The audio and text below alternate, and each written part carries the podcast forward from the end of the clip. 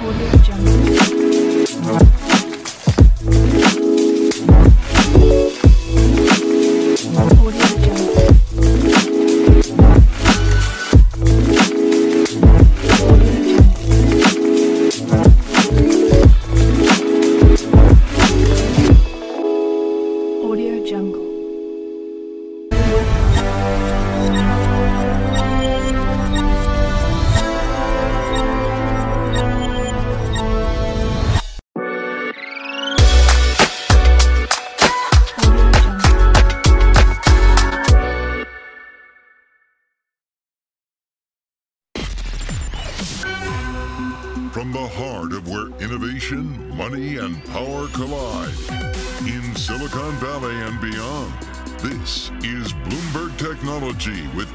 Chang.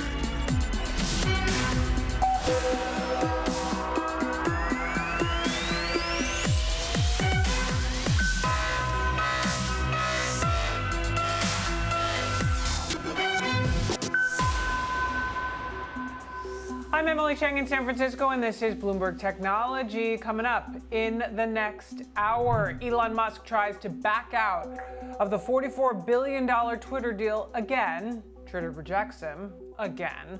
All this a day before the whistleblower is scheduled to testify on Capitol Hill. How could that change the trial? We'll discuss.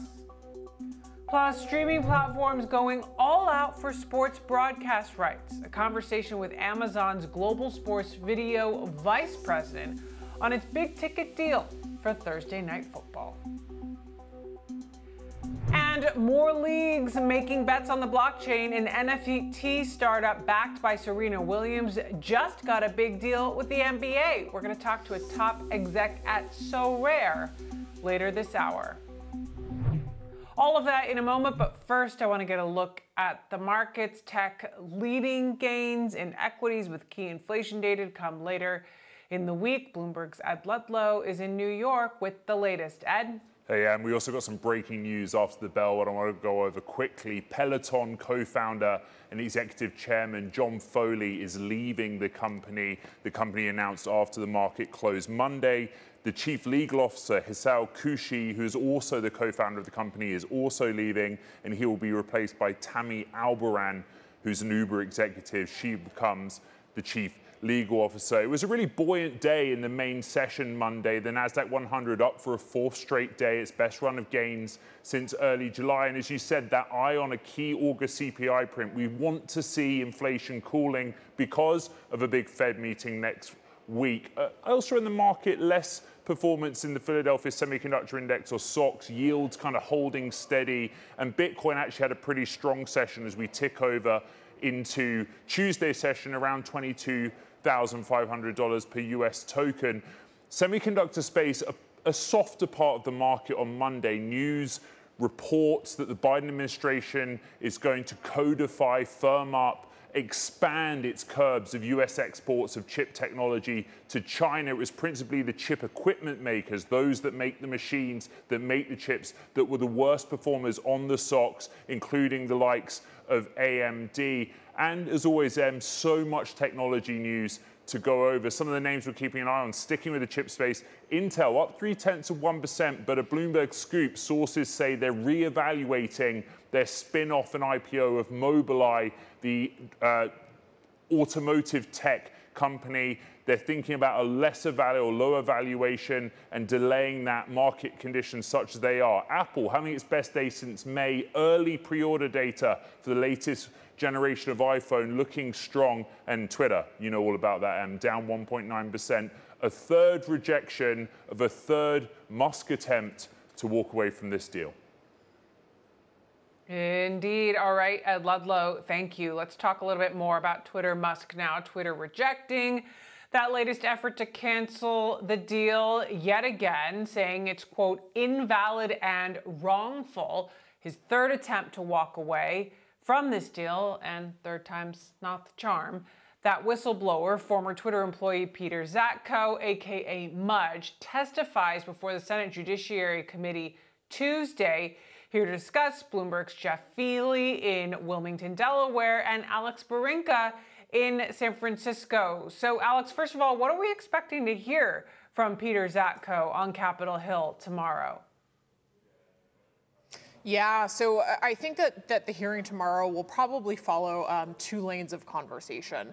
Uh, there'll be questions around uh, the data privacy concerns, um, around the, the bots and fake accounts that Zatko has alleged that the company either ignored or didn't disclose. But I also expect uh, the Senate Judiciary Committee to focus on some more of the data privacy issues that legislators care about um, that might be a little less relevant to the acquisition, but increasingly relevant as DC has been able to push through antitrust legislation, but has not gotten a lot of traction on data privacy. So they might take this opportunity to lean into some of those themes as well. Now, Jeff, Elon Musk is trying to use new information that Twitter signed a $7 million separation agreement with uh, Peter Zatko back in June. Musk trying to use that as a reason to cancel the deal. You know, what exactly is he trying to say here? Well, he's basically saying that that payment constituted something outside the ordinary course of business. When you have these buyout agreements going on, one of the provisions that's often in there says that the seller has to continue to run the business in the ordinary course. Mr. Musk's contention is this $7 million severance payment was somehow tied to silencing Mr. Zatko so that he would not bring forth his uh, his complaints publicly. So that that he claims is another reason that there's been a material adverse event, and he should be able to cancel the deal. It does sound like a lot of money. $7 million uh, to get this guy to go away, Alex, and then he ends up, you know, blowing the whistle anyway. Can you tell us a little bit more about what happened here between Zatko and Twitter? Yeah, Emily, the sticker shock that you're having might be some of the reason why Musk feels like he can lean into this as an argument that um, this type of settlement should have been brought to his camp and is outside the regular course of business. So, uh, this was a guy who was a, a, an executive on the security side, was brought in um, a, a number of years back, and oversaw a lot of the um, important kind of security pieces and the teams that worked on those things internally at Twitter. So um, he is a person who, you know, claims that he has kind of insider knowledge on this. The company says, well, look, uh, you could have actually made some changes on these things. So there's an interesting um, kind of back and forth here. Emily, I will point out um, it has been reported that in that settlement agreement, he was still allowed to blow the whistle um, to to, govern, to the government if there were any issues. So um, seven million dollars definitely sticker shock. Um, definitely uh, that kind of third strike that Elon is claiming uh, allows him to get out of the deal, um, but uh, did leave that door open for us to hear from uh, Peter Zatko tomorrow morning.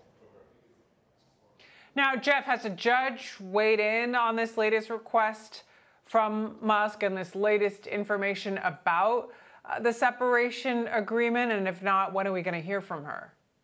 Well, the judge has allowed Mr. Musk to amend his counterclaims in the case to add the whistleblower's allegations. I want to point out that the $7 million payment may be contractual. We do not know if this was per a severance agreement with Mr. Zatko. So I wouldn't automatically recoil at the $7 million number. Uh, we still need to find out what that's all about. Uh, I doubt we're going to learn that tomorrow either.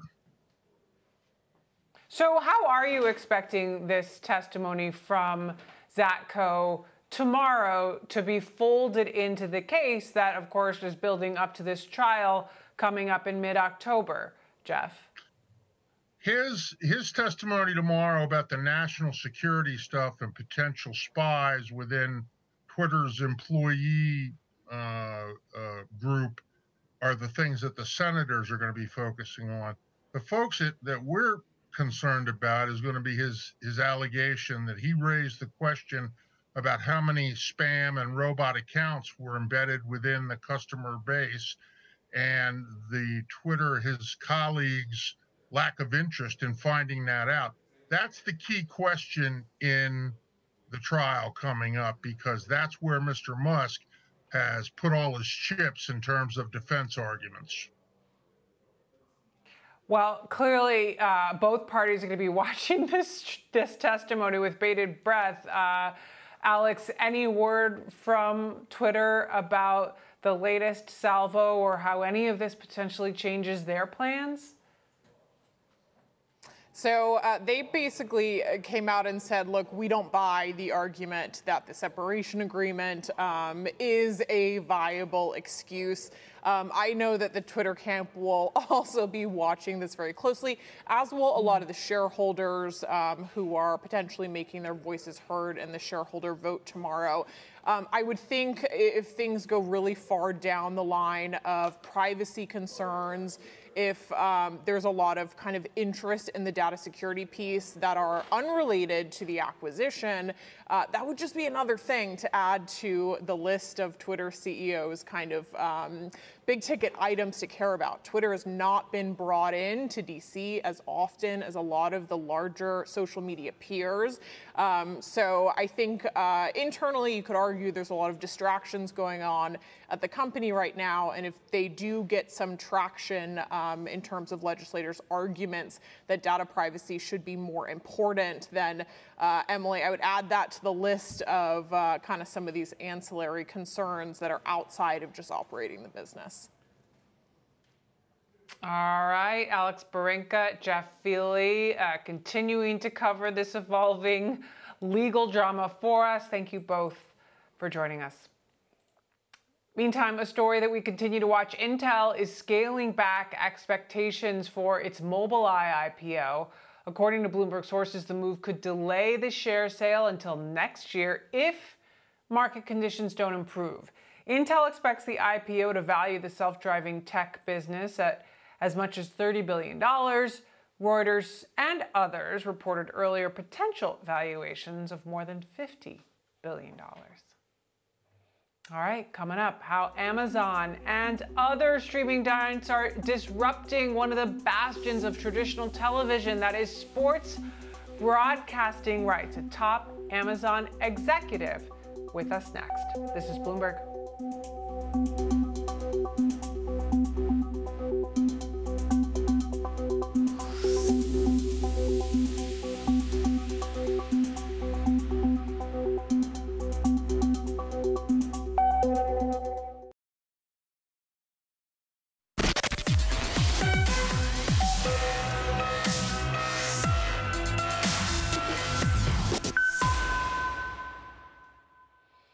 It is a historic week for sports broadcasting. This Thursday, Amazon Prime Video kicks off an 11 year, $13 billion deal. This is the first time a streaming service has had exclusive rights to NFL games in the United States and a big challenge to major networks. Amazon told advertisers it expects an average audience of 12.6 million viewers per game, this according to the Wall Street Journal.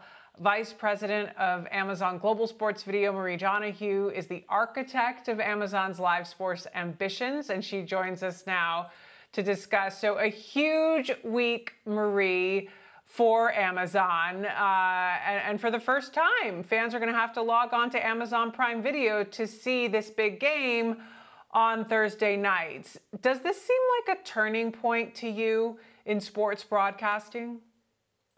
Absolutely. I mean, I, I, look honestly. I think this will be as big as when the NFL went to cable back in 1987. You know, we know how NFL games legitimized and grew the cable cable business, and we think the same thing can happen for streaming. So you led negotiations for this $13 billion 11-year deal. It is a massive deal. How did you convince? The NFL that Amazon was the place to be. Right. Well, you know, the NFL cares important cares a lot about scale and reach, and we've got that. We've got that better than any better better than any other streaming service. They also care about production. And they knew we, we showed in Europe and we also showed by our work in the US that we can produce the best broadcast for fans. It's incredibly important to them.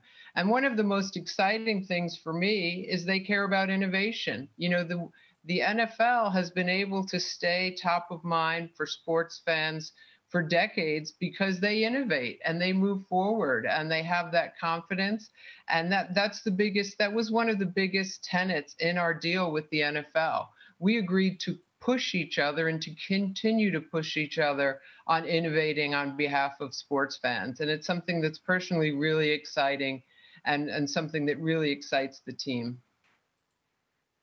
What are your goals with audience numbers? I, I, understand we've got this Wall Street Journal number that you're expecting 12.6 million viewers. Is that correct? Um, I also understand uh, the typical viewership is more like 16 and a half million. Are you hoping or thinking that you can get there or bigger? Right. Well, you know, our number one focus is delivering the absolute best broadcast for fans. And the trends are in our favor. Everyone knows that more and more fan, fans, particularly sports fans, are moving to streaming. Things this won't happen overnight. This is an 11 year deal, but we feel really strongly that if you start with fans, you serve the fans, they will come. And so we're excited. We, we had our preseason game two weeks ago and the reaction from fans was just fabulous. And we're really excited to get on the field this Thursday. Thursday, the Chargers taking on the Kansas City Chiefs. Um, talk to us then about how this benefits Amazon more broadly. You know, what what's going to be your measure of success? Is it driving audience numbers? Is it driving more Prime memberships? Is it getting more customers to buy more Amazon products? Yeah, absolutely. So I, I hate to sound repetitive, but at Amazon, we start with customers. I call them sports fans. And so, number one, we think we can serve sports fans better. We can serve customers better. But if we wouldn't be in this if we didn't think we could improve the experience and make it better for fans. But absolutely, as you said, Emily, there are great business opportunities here. Number one, we're Prime Prime Video is a membership service, so we can attract more members to Prime.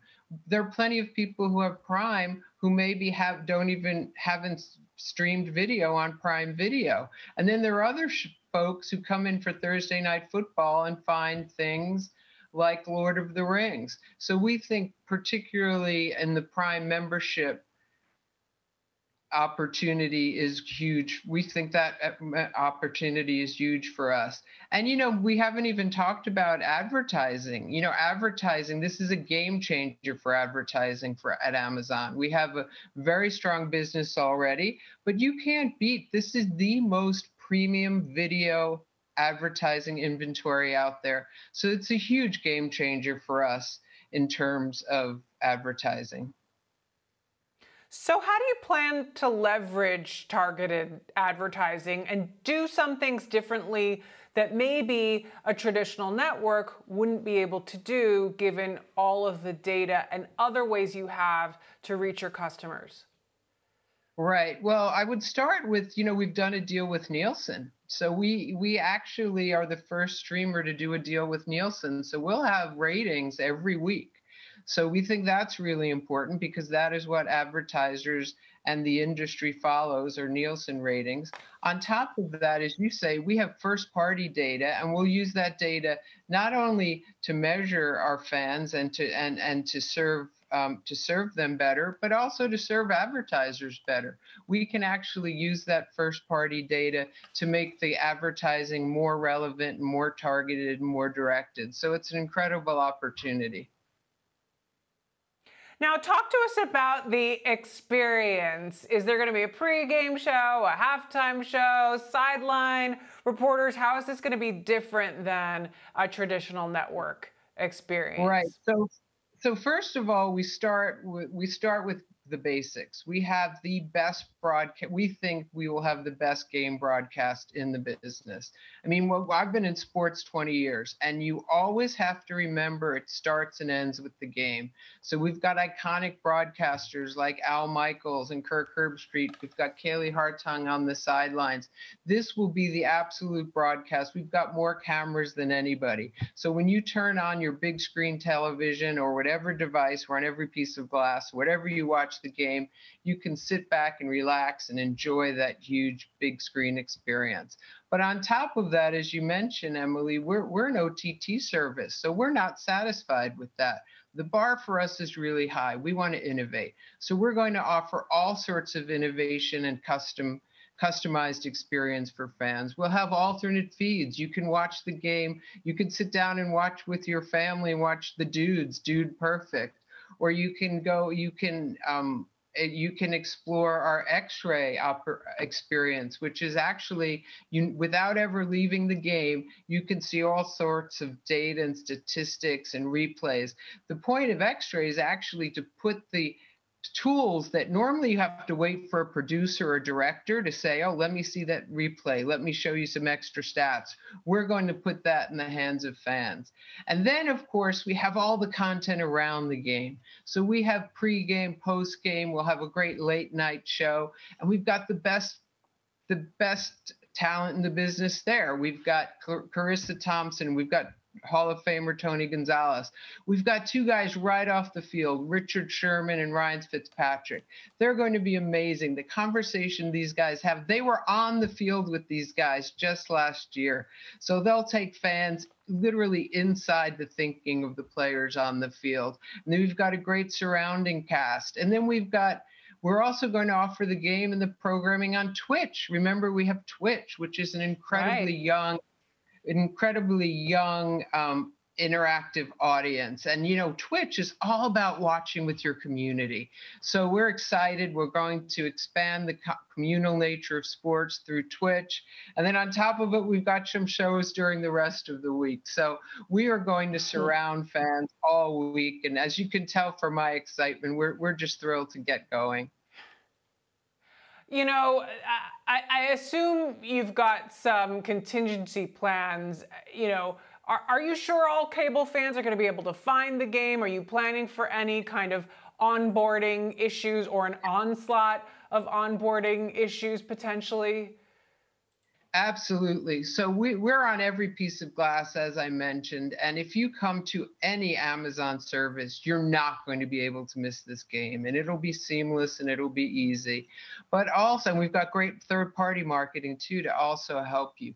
But of course, we're prepared. We've done this in Europe, we've done this in other places in the US. We actually have all sorts of online tools, and we're old school. We also have phone numbers you can call. And we actually put extra people on hand because we know that it's incredibly frustrating when you call the sometimes when you call those services and you don't get an answer we will have literally thousands of people ready to take those phone calls if needed. So we're incredibly excited. We've been preparing for this for years. This is really hard work and it's really complicated and we've been building at it, building towards it for years. We think we're the company in the best, no other companies in position to serve a game like this to a concurrent concurrent audience like we're going to experience this season. So the big question, of course, then is what next? Is Amazon planning to bid on any of the remaining college sports rights or the NBA? What else do you have coming? Well, obviously, I can't talk about specifics, but uh, what I can tell you, Emily, is we approach everything from the sports fan perspective. So the first thing we do is we say, how do fans consume this content? Is there a way we can do better? Is there a way we can serve those fans better? And of course, then what can we do differently and does it make sense for us? So there's literally, I can't really think of any sports rights we don't look at. I mean, we're in business with the NFL, we're in business with the Yankees. You know, we provide local games exclusively in New York. So we're excited. The partners who are willing to come with us are the ones who are forward focused fan focused and really want to go as you know the the old Wayne Gretzky want to go where the puck is going, not where it's been. So last quick question. I know you used to work at ESPN Amazon has a huge content budget. I wonder if you're also thinking about making new sports content. You know, I, I believe you were involved in the 30 for 30 series. Um, you know, and, and maybe original sports documentaries and other ways that you can build out Amazon as a big player in where you go to see things about sports. Absolutely. So we've already started that, Emily. We've got a series, All or Nothing, that we've done in the US and Europe. We've got great, great success with that. And actually, five months ago, we started a separate sports group. In, in my group, we're hiring or staffing up if anybody, any young filmmakers out there want to come work with us. So we're excited. We think when you have those that additional content, not only is it valuable on its own, we have a high bar, we want it to be excellent content, but it also engages fans more with the athletes and the teams that then we show on live events. It's a really great um, ecosystem to get going. And we, we, we found that in Europe when we have our all or nothings on the Premier League teams, we notice that those fans understand and appreciate those players and those teams even more when they understand what they've gone through and seen behind this and, and seen behind the scenes. All right, uh, Marie Donoghue, I believe I got you got to catch a flight to Kansas City. Um, so thank you so much for joining us, Amazon Global Sports Video Vice President. Excited to see how it all shakes out on Thursday. We're going to be right back. This is Bloomberg.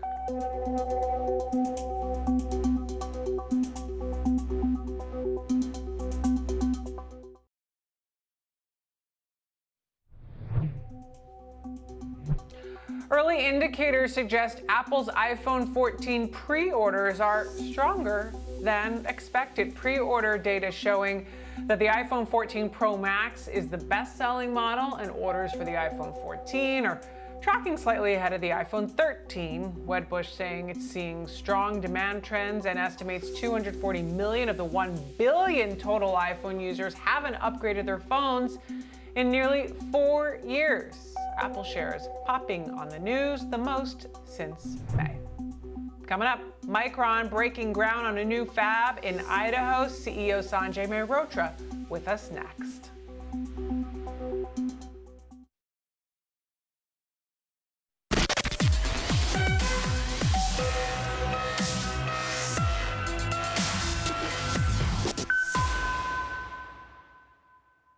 Welcome back to Bloomberg Technology. I'm Emily Chang in San Francisco.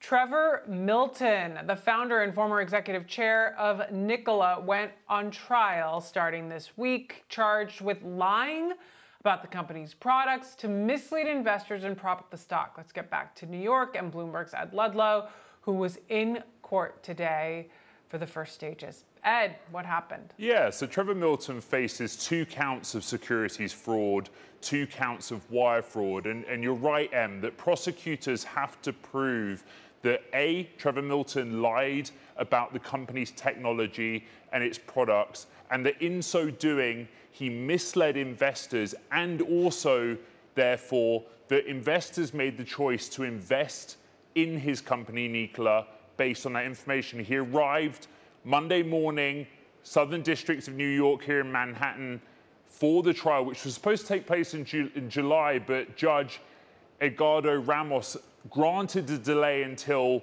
September 12th, Monday, so that they could take on that fourth count of wire fraud. It's a five week trial, so we started Monday with jury selection. Tuesday, we expect opening arguments, with the prosecution having around three weeks to present their evidence, and then the defense will come in. And the burden of proof is on the prosecution here. This trial could run for around five weeks through to the end of October. And as I say, the focus for the prosecution is convincing the jury that A, Trevor Milton lied, misled investors about the company's progress, its technology, what it had actually achieved, but also that investors, retail investors in particular, were moved or motivated to invest in the stock for that reason. You'll remember at its peak, this was the poster child of the 2021 SPAC wave of EV companies that went public via SPAC. And at one point, it had a market cap greater than Ford. Things are very different now, Em. All right. Ed Ludlow, thank you. We'll continue to wait for your updates as the trial progresses. Meantime, Micron just broke ground on a new memory manufacturing fab in Boise, Idaho, the first of its kind in the U.S. in 20 years. The chipmaker plans to invest roughly $15 billion on the plan over the next several years, making it the largest private investment ever made in the state. I caught up with Micron CEO Sanjay Mehrotra in an exclusive interview earlier. Take a listen to what he had to say.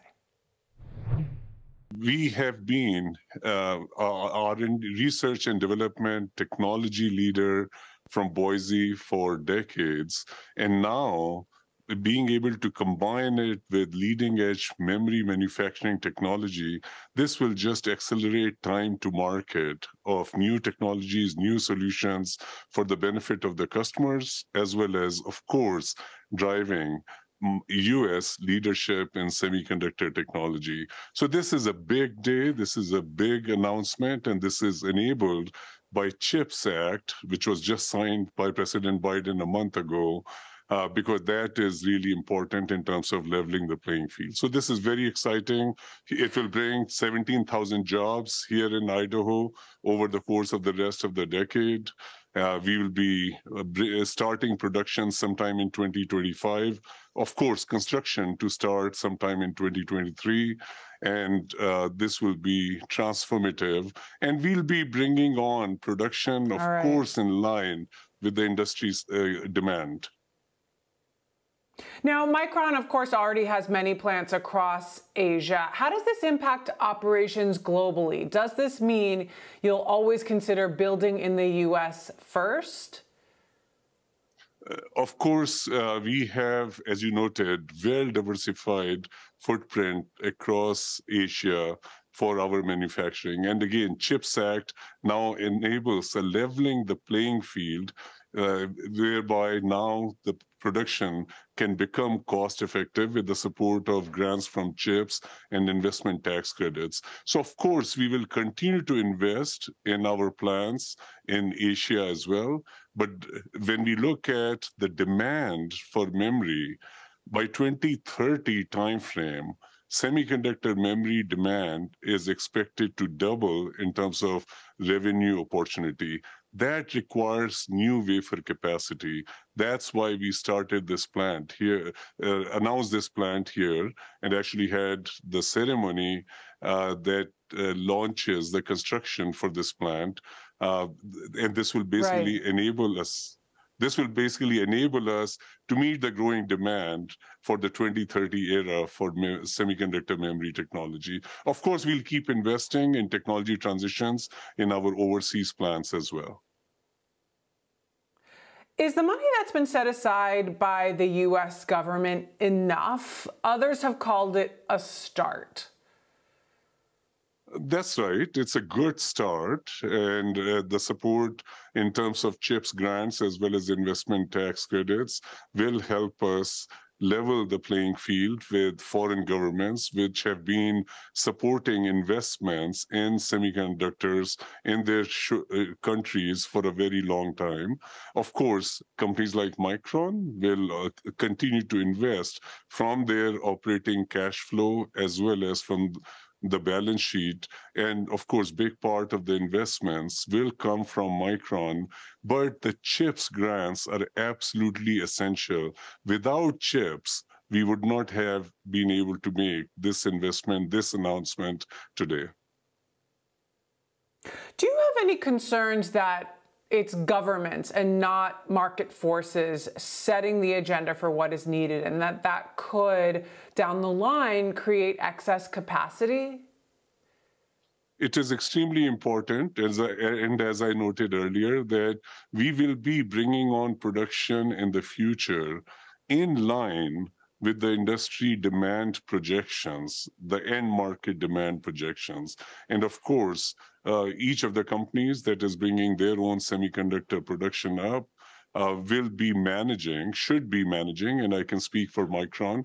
We will, of course, be managing with discipline our supply growth, keeping an eye on demand growth, and keeping them uh, balanced to the best of our abilities.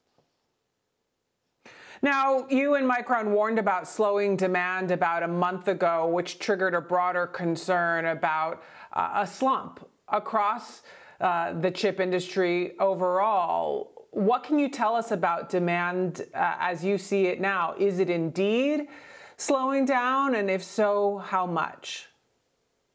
Uh, this is for the memory industry, for the semiconductor memory industry, this is a challenging environment, primarily driven by inventory adjustments that our customers across various end markets are making. And that's uh, really impacting the industry demand and supply balance. Uh, of course, we have taken actions in this regard in terms of adjusting our supply growth plans for the future. But you know, um, Emily, very well that in semiconductors, actions taken, it takes a while before the results are achieved. So it will take us few quarters before I believe industry demand and supply and uh, balance will be restored. But what's important here is what we are announcing today is about the long-term future. The demand drivers for long terms, AI, 5G, autonomous, and of course, across data center, industrial, automotive, those demand drivers in terms of consumption of memory requirement for the long term are intact. And that's why to meet that growing demand requirement of the future, investments need to be made now because there's a long lead time to build these fabs and the production will only start in the second half of this decade, and it will, of course, be managed in line with the de demand projections for the future. So clearly a huge step for Micron breaking ground on this fab today. I'm curious what you think this means for the broader industry, though. If demand uh, is slowing, or you know, at least for a few quarters, as you say, how long do you think we could be in a cycle of oversupply, you know, not just where Micron is concerned, but across the broader chip industry? So look, inventory adjustments take a while to work through the system. And uh, I can tell you that memory industry tends to be cyclical, but what's important is that the health of the memory industry is really ultimately driven by long-term demand trends. And I think that's important that uh, as you know near-term perturbations take place due to factors such as inventory adjustments, actions are taken fast to bring demand and supply in balance. But of course, it takes a while, it takes few quarters for that demand supply to get in balance. But important thing is that actions are taken fast. We are being responsive in that regard, but we are also managing for the long haul the long, uh, the long haul in terms of the growing demand, needing more investments in order to meet the requirements of our customers as we look ahead to the second half of this decade. There's, of course, been a lot of talk about the competition between the US and China on this front. Just how big is China in the memory market in particular? And is it something that the US government should be concerned about? so there are uh, Chinese companies with the support of the Chinese government, you know, that have been making certain progress with respect to the memory. And of course, you know, these are taken into account when we look at overall industry supply and the industry supply growth expectations of the future. And what we are here doing at Micron is continuing to stay ahead in terms of the technology capability of course, we always want a level playing field and, of course, respect for intellectual property, but we have to continue to drive our own technology roadmap. Today, Emily Micron is a leader, global leader in semiconductor DRAM as well as NAND technology.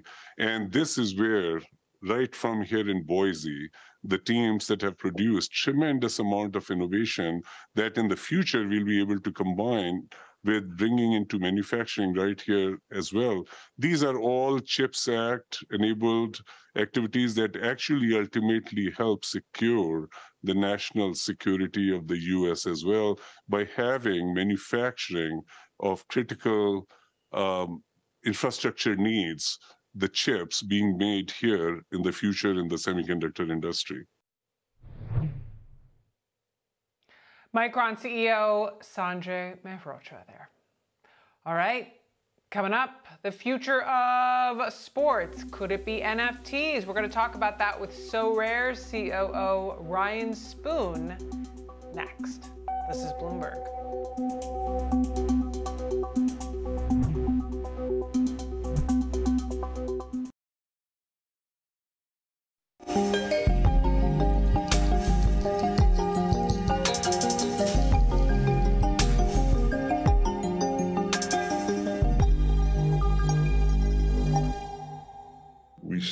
Some work to do. I know security being a big a big part of that, and you're seeing some of the cybersecurity um, investment uh, investing going way up. But um, in the grand scheme, and you look at the thesis of the blockchain and NFTs and how it should work, um, it definitely gives the athlete the opportunity to go um, directly to this fan base. It gives the fan, uh, you know, insights that's a lot different, and it's essentially cutting out the middleman.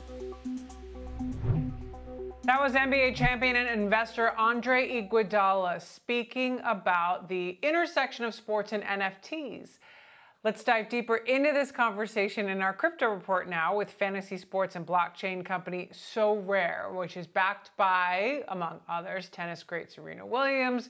The company has already inked partnerships with Major League Soccer and Major League Baseball and is now adding the NBA with the first free to play fantasy game based on digital cards. Sorare COO Ryan Spoon joins us now for more on this deal. So, talk to us, Ryan, about how this partnership with the NBA came together. First, thanks for having me. Um, it came together. It's it's just a very natural evolution. You heard Andre talk there about the importance of and the opportunities that blockchain enables. Uh, we all know I spent years at ESPN on the digital side. Um, how important and fun uh, and how fast growing fantasy is. Uh, we know that on the collectible side. So when you tie fantasy and collectibles uh, with the blockchain on a global scale, the NBA is a perfect, perfect product and partner. Uh, and it's our third launch. Uh, as you mentioned, we have a big global soccer, uh, global football game and community that's been very successful. Uh, a couple months ago, we announced and then launched our MLB partnership, and so we're MLB. And we're super excited to be doing this with the NBA right up around the uh, the upcoming season launch. This puts you in competition with NBA Top Shot. How do your platforms stack up? So we are very specifically focused on NFT based games. Uh, so players collect their cards. You come in, uh, and everyone, once you register, you get a free set of cards.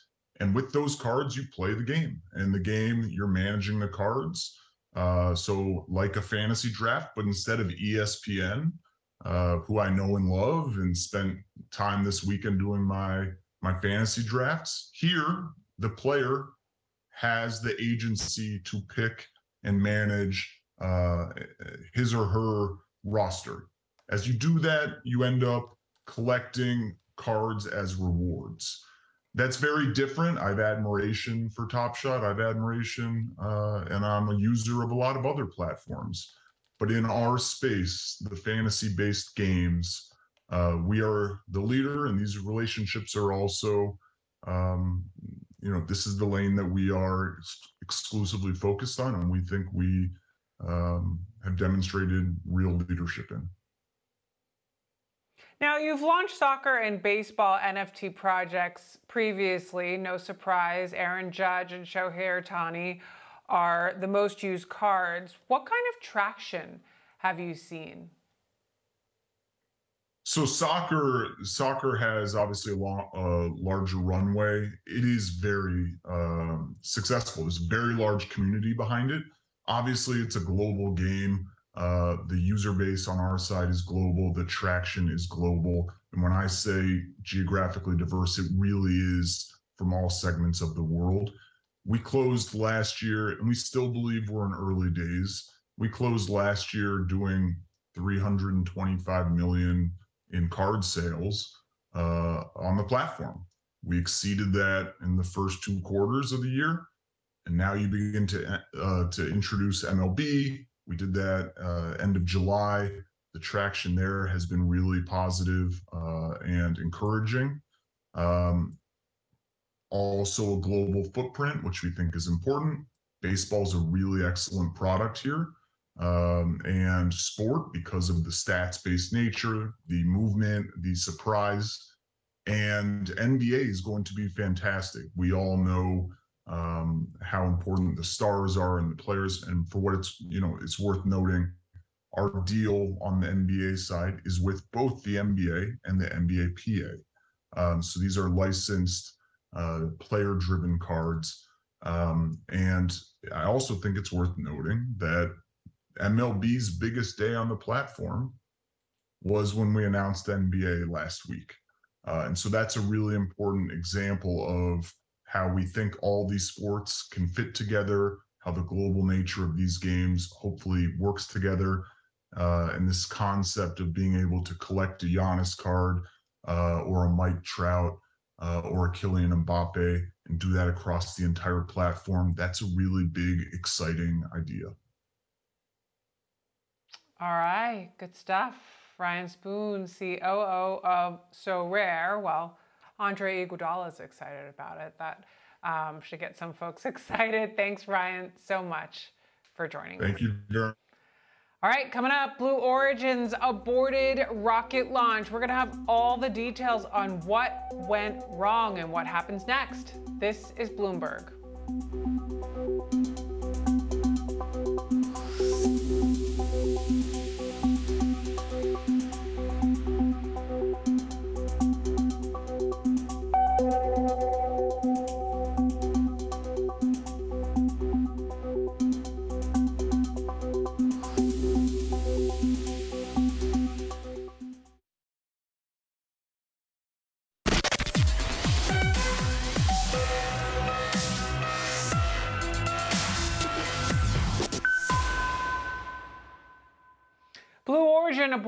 Launch of its suborbital New Shepard rocket moments after takeoff. This happened in West Texas, and it is the first major failure for Jeff Bezos' company in several years. Bloomberg's Loren Grush joins us now from Austin with more details. So, Loren, what happened?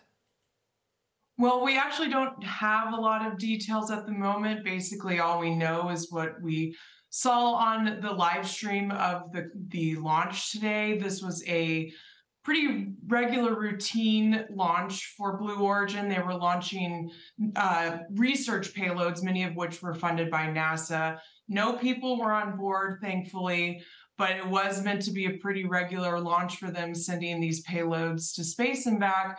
And then, sometime a little after a minute into the launch, something seemed to go wrong with the engine and it triggered the abort uh, escape system for the capsule. How significant is a failure like this in what would have been a pretty routine launch? I think Blue Origin got really lucky today because there was no people on board. I they have a pretty good track record when it comes to their their flights. They only really suffer, suffered one partial failure really early in their testing regime. So this is the first time in pretty much all of New Shepard's history that they've had a major failure like this. So I think it's it's probably going to be a while before we see New Shepard fly again. So, what is next here? Um, you know, when something like this happens, a significant failure like this, do you go back to the drawing board? You know, can years pass uh, potentially, as we've seen with NASA, before someone else, uh, before they, they, they try to attempt this once again? Yeah, it really depends on the source of the failure. The FAA already said today that they're going to be looking into this.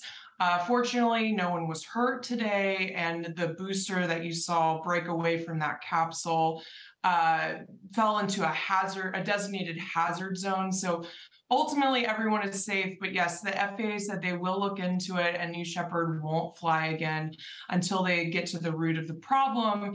And it really like i said depends on on what the source of the issue is. You know with these commercial companies they can be a little bit more nimble when it comes to return to flight. We've seen spacex return to flight pretty quickly after um, some anomalies in the past and so maybe it could be similar for blue origin. We just can't say for sure because we really don't know what what caused it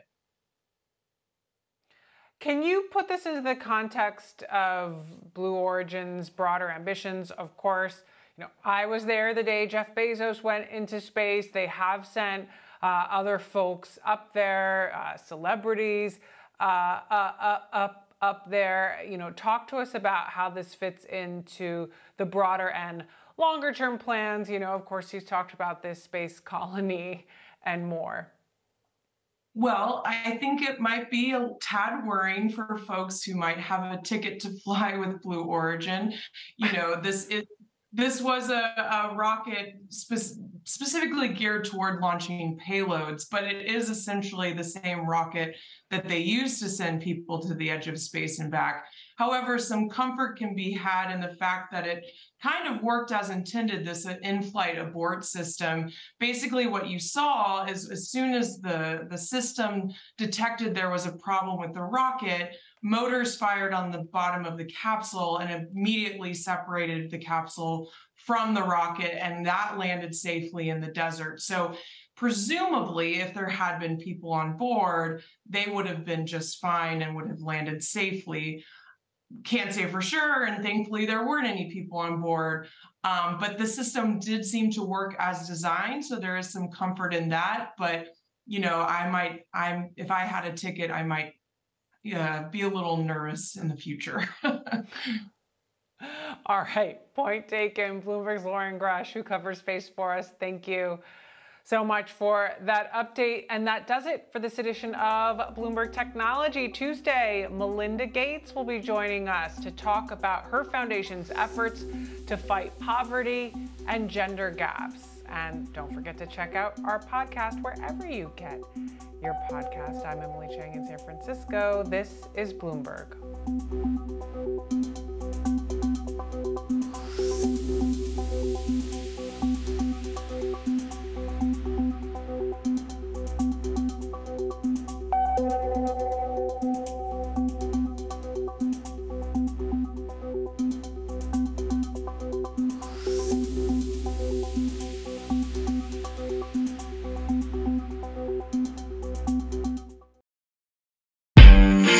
Audio Jungle.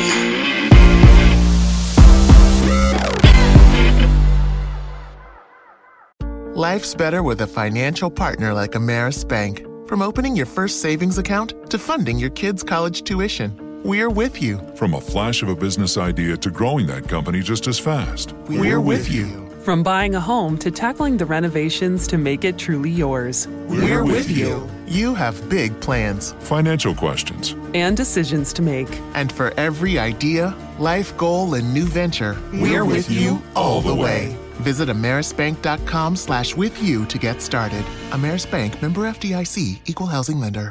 Wherever you are on your financial journey, at Ameris Bank, we're with you. From setting up your new bank account You're all set. to expanding your business's footprint, we're with you. From savings plans that advance college funds to graduation milestones worth celebrating. With every big step and baby step, we're with you all the way. Visit amerisbank.com slash with you and let's turn those money questions into financial peace of mind. Ameris Bank, member FDIC, equal housing lender. Hey everyone, I'm Braden Cruz, your host with Suna Marketing Solutions. And my job is to figure out ways to get you attention. Abel Rodriguez with ARC Outdoorsman, where we are creating and maintaining your outdoor living. Chance Jones with Threaded Industries, where we are a clothing brand built upon giving back. Stone Shoe, Stone Coat Downflow, Seamless Guttering, Got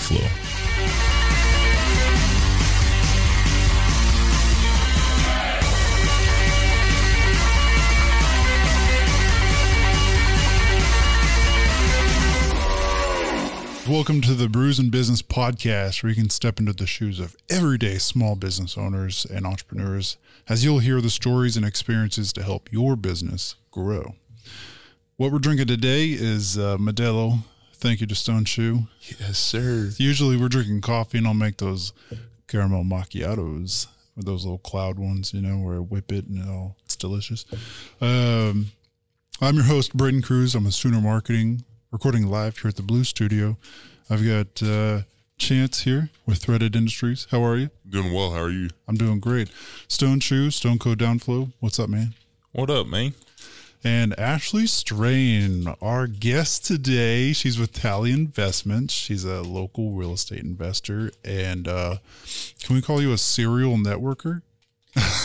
Yeah, yeah, that I mean that's fair.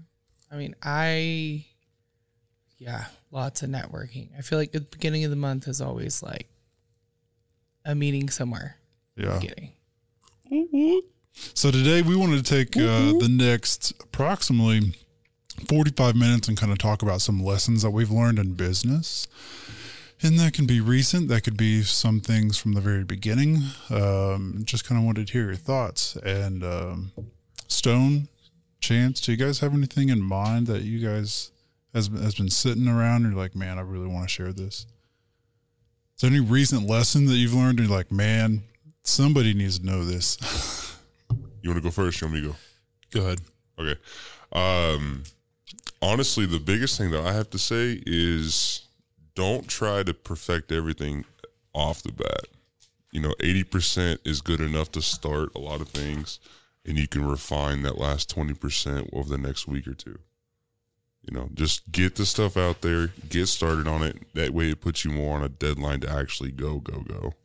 Yeah, So, so- you don't have to be 100% to do something. Yeah, and that kind of goes into our first thoughts about like there'll never be the right time or There's the perfect the right time, time. to just do it.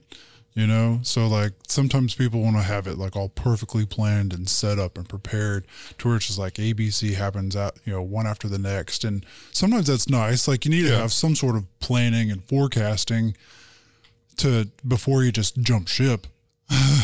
right? Yeah. But um but also be ready to be adaptable. Yeah. Too with that. adapt change and being willing to pivot and knowing hey man this isn't kind of going how i want it to so let's try this Yeah. you know I'm adapting on like a day to day basis, a Yeah. week to a weekly basis. Like so there's there's days in the last couple of weeks where I've had a plan to like go to Oklahoma City or um, I don't know do all these different tasks that I need to do or whatever it is, and then all of a sudden I'm not going to Oklahoma City anymore. Right. And then two hours later, it's like, okay, you're going to Oklahoma City now. like it's like okay, so you know, learn to adapt, and even like some of the small ways, but. I was supposed to do three jobs today. I didn't do any. Why? Hmm. Just didn't feel like it. Okay. No. That's so encouraging. I just rolled with So the punches. you know? encouraging. Nah, it was it was payday, and I had to come see you guys. Yeah. You guys were more of a priority. There you go. You guys more of a priority, huh? Yeah. Exactly. All You of you. guys. You're looking at them. You're like you. All of you. So, um, what do you have any ideas on like starting a safety net? What's that? Having a safety net. What do you like- consider a safety net? I don't know. Let's let's Because like you that. talked about networking earlier, and like that could be a pretty good safety net, but it also depends on like what industry you're doing. Like his safety net, his safety net, my safety net, your safety net are all going to be different. But I think what's important at the end of the day is like, why are you doing what you're doing? Like we were just talking before we started about like what you were doing and Right. like your ideal client and like why is that important to you and if you're just working for money, then it's going to be really hard to stay motivated every day because when your bills are paid, you're like, okay what next all right, yeah, my job is done. So what's your other motivation? And that's why I was asking you a lot of those questions like, Right. well, why this or why that? Because every person's different. Yeah. And so I think when you look at like, what are you doing to improve every day? Like, you don't have to be 60% or 100% or whatever, but just pick like a little tiny thing. Like maybe you only had three jobs scheduled and you didn't get any done today. Like try to just get one done tomorrow, you know, or whatever that might be. I mean, just making really small steps. Like if you're trying to grow a business, you don't have to go fast, but just doing little small steps that eventually make like a big impact. You know, you can't have a big goal and then just be like, oh, flip. Yeah. Right. So So so what is your driving factor behind why really- why is your I so I really like um, helping people. So my background, like I didn't get into real estate like the traditional way, like go be a realtor, and uh, I didn't have any family that was in real estate. I actually went and got my undergrad in molecular biology. I wanted to go to medical school and be a PA. I did that for a year and a half and had to come back home and for some family stuff. And but I was really driven to help people. And the position and the spot that I'm in real estate now, I help people that are usually in circumstances that they don't know how to get out out of because their resources aren't out there. So Right. if someone house is in if someone's house is in really rough condition and it can't go on market or they have some family issues for whatever reason, they don't want it to be out there in the public, like there are reasons for that. There are houses that I see that are like great and they should go on the market.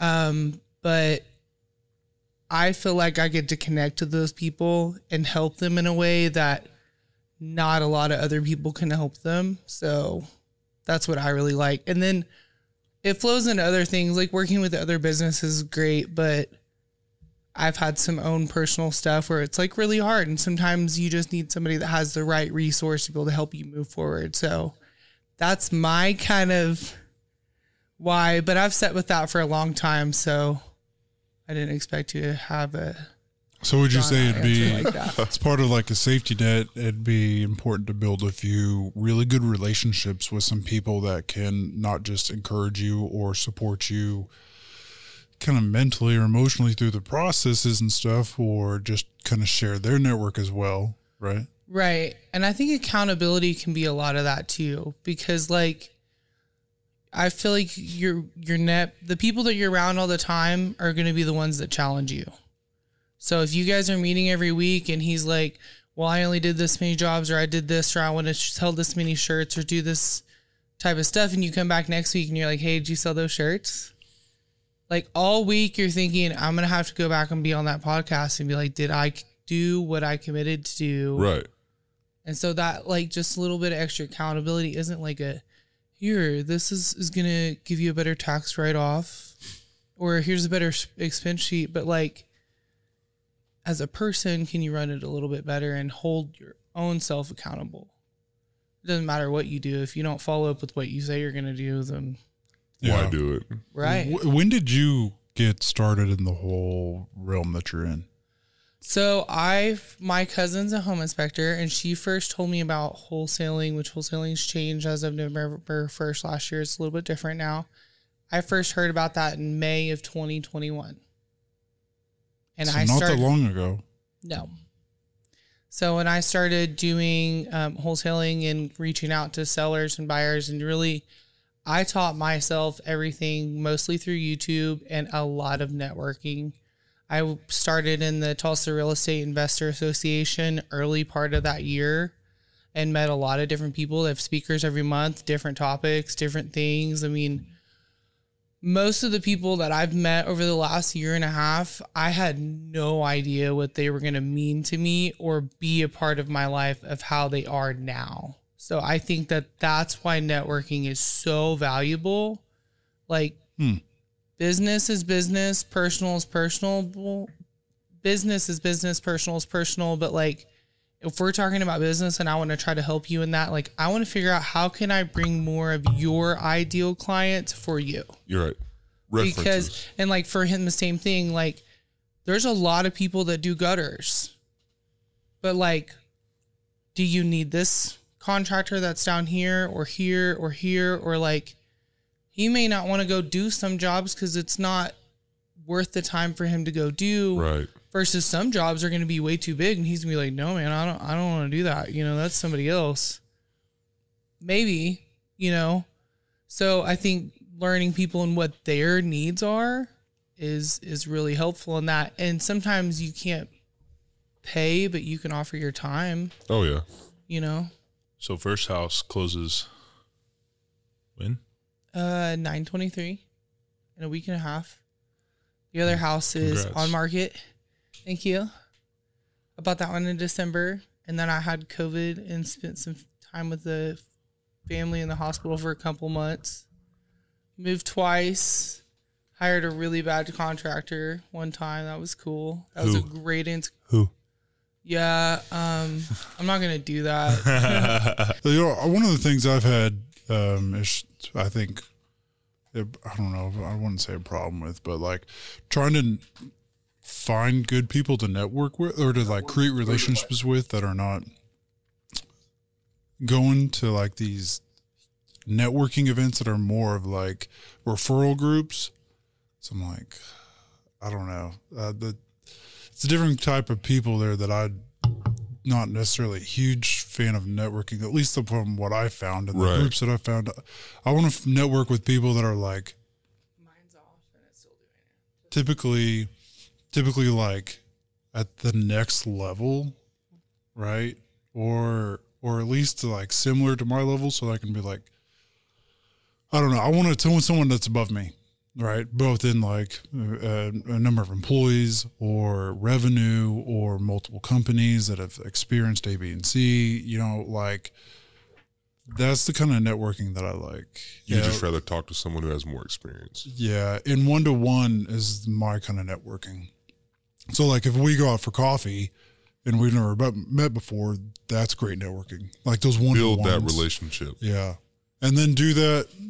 I mean, if we don't work together, fine. But if we get together once a quarter or once every six months, that's great. And then like kind of stay in the loop on social media with each other. Like, oh, cool. Like Ashley's been doing this. Like Kind of mentoring. yeah, like we follow. Well, I don't know. Mentoring to me, like, is where I actually dedicate time to you, like where we work together on a monthly basis. Like, I am here to support you and answer any questions that you have. Like, you call or text or email me. Like, I'm your mentor. But like, if Ashley and I aren't working together, we can still stay in the loop and still kind of stay in comms through like social media, like TikTok. so that's like a bunch of acquaintances, right? Well, no, they're more than just acquaintances. They're more than just somebody that I've met. So, like, I don't know, Mason and I at this point, like, if we wind up staying in touch through social media, or you know, he he's uh, scheduled to come on September's 30th podcast episode. Y'all are gonna be so much more friends than like once every month, couple months on Facebook. Like Probably. my point is like through the networking and stuff that I've done, you can have like a 150 people in your network that you can talk to. Oh, easily. Yeah. Like that you can actually. So where do you find those people? So answer answer Networking some of the people that like- want to where. Like Uh, what are so the groups Tulsa called? Real Estate Investor Group is one. That's mostly Tulsa, like real estate investors. There's different contractors that go there. There's a lot of different needs. That's why I was asking about the t-shirts because like people need shirts, they need other things. So yeah, might be able to expand that a little bit to be able to get I don't know other stuff. We'll have to just talk more because I don't know fine. a ton Yeah, about yeah, the threads and I No, looked it up. fine, so it's fine. Um, but there's also outside the box, which is not exactly for real estate. It's just general entrepreneurs. There's a Tulsa chapter and there's an Oklahoma City chapter, and there's getting ready to be a Lubbock, Texas chapter too. So it's more like holding people accountable. We have different speakers every month. Last uh second Tuesday of every month is the RIA, Tulsa Real Estate Investor Association. And Do then you are you the box, head of that? outside of the box that may be coming in the very near future, not like officially, uh-huh. officially yet, but Yeah.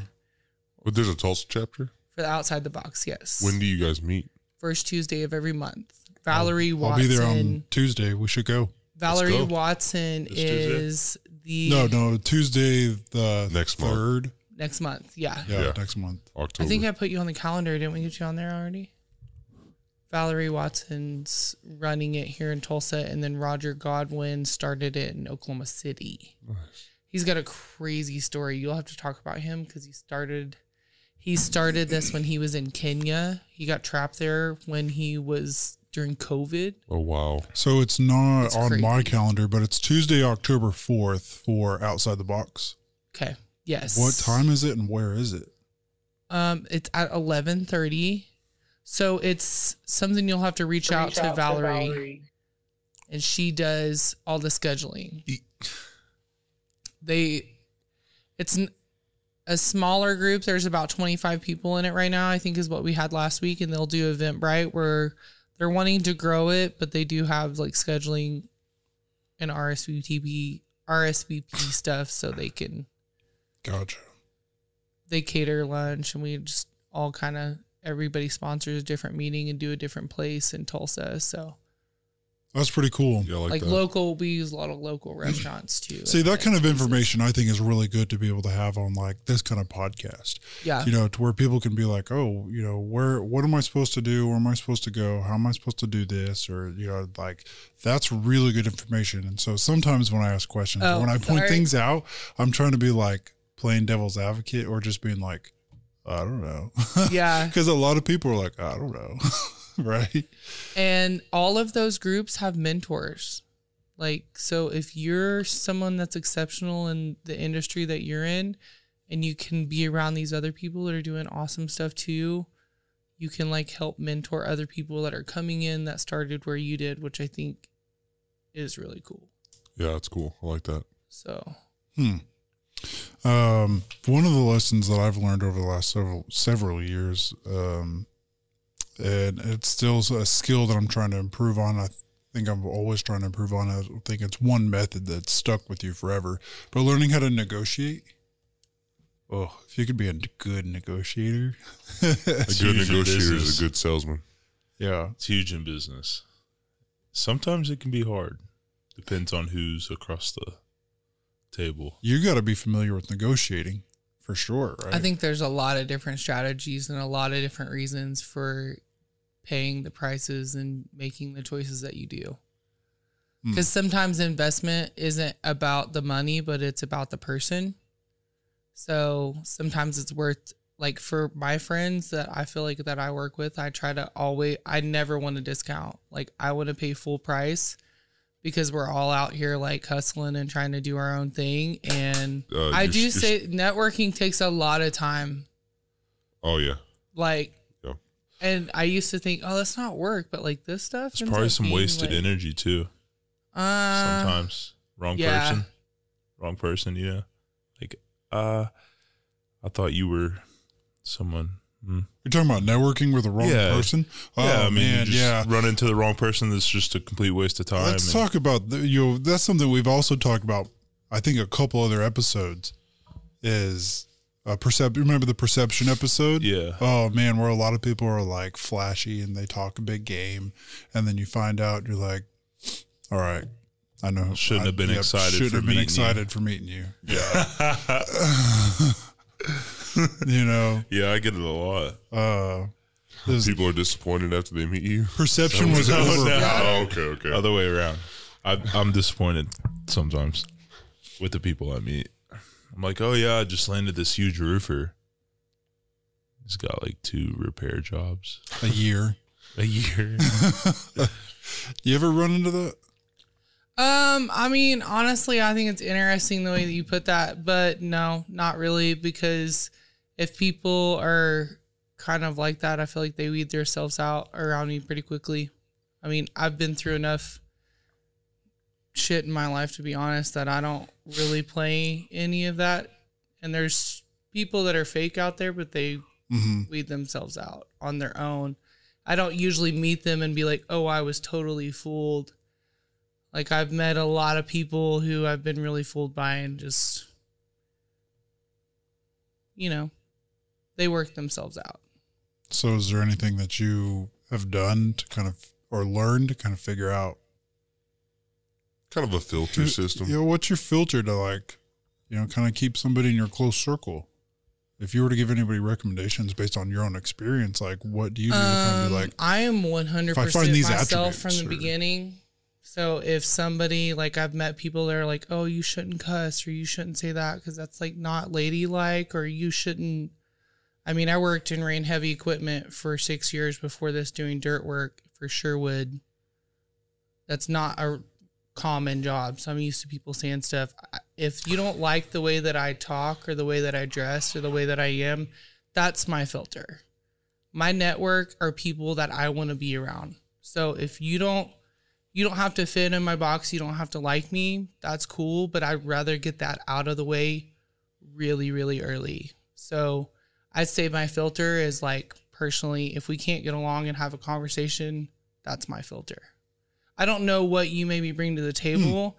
I may not be able to help you, and you may be a fool, but I might be able to help you not be a fool. So I so it'd be like be a good influence to Yeah. some degree. At bare minimum, you could be a good influence to somebody. Yeah, but right? like if we can't have a conversation or like if I can't call him and say, "Hey, like I hate this," and be really mad and him still be reasonable with me cuz sometimes I'm to lose my cool like people do. So if we can't talk to people like people, I don't want to deal with that, you know? yeah, I would agree. Because I would want to be supportive for them in the same way that, like, if they call and blow up on me one day, I want to be like, hey, are you good? Because if not, like, how can I help you? Maybe we need to get somebody else to help you out, you know? Be stuff. more empathetic. Yeah. I think people are really quick to judge, and we can just be a little bit slower sometimes and help people out. Sympathetic and sympathy and empathy can go a long ways. Yeah. man. Like Yeah, but like no offense to all three of y'all, like men are very logically they think in a very logical way. So when they see like emotion, they're just like mm.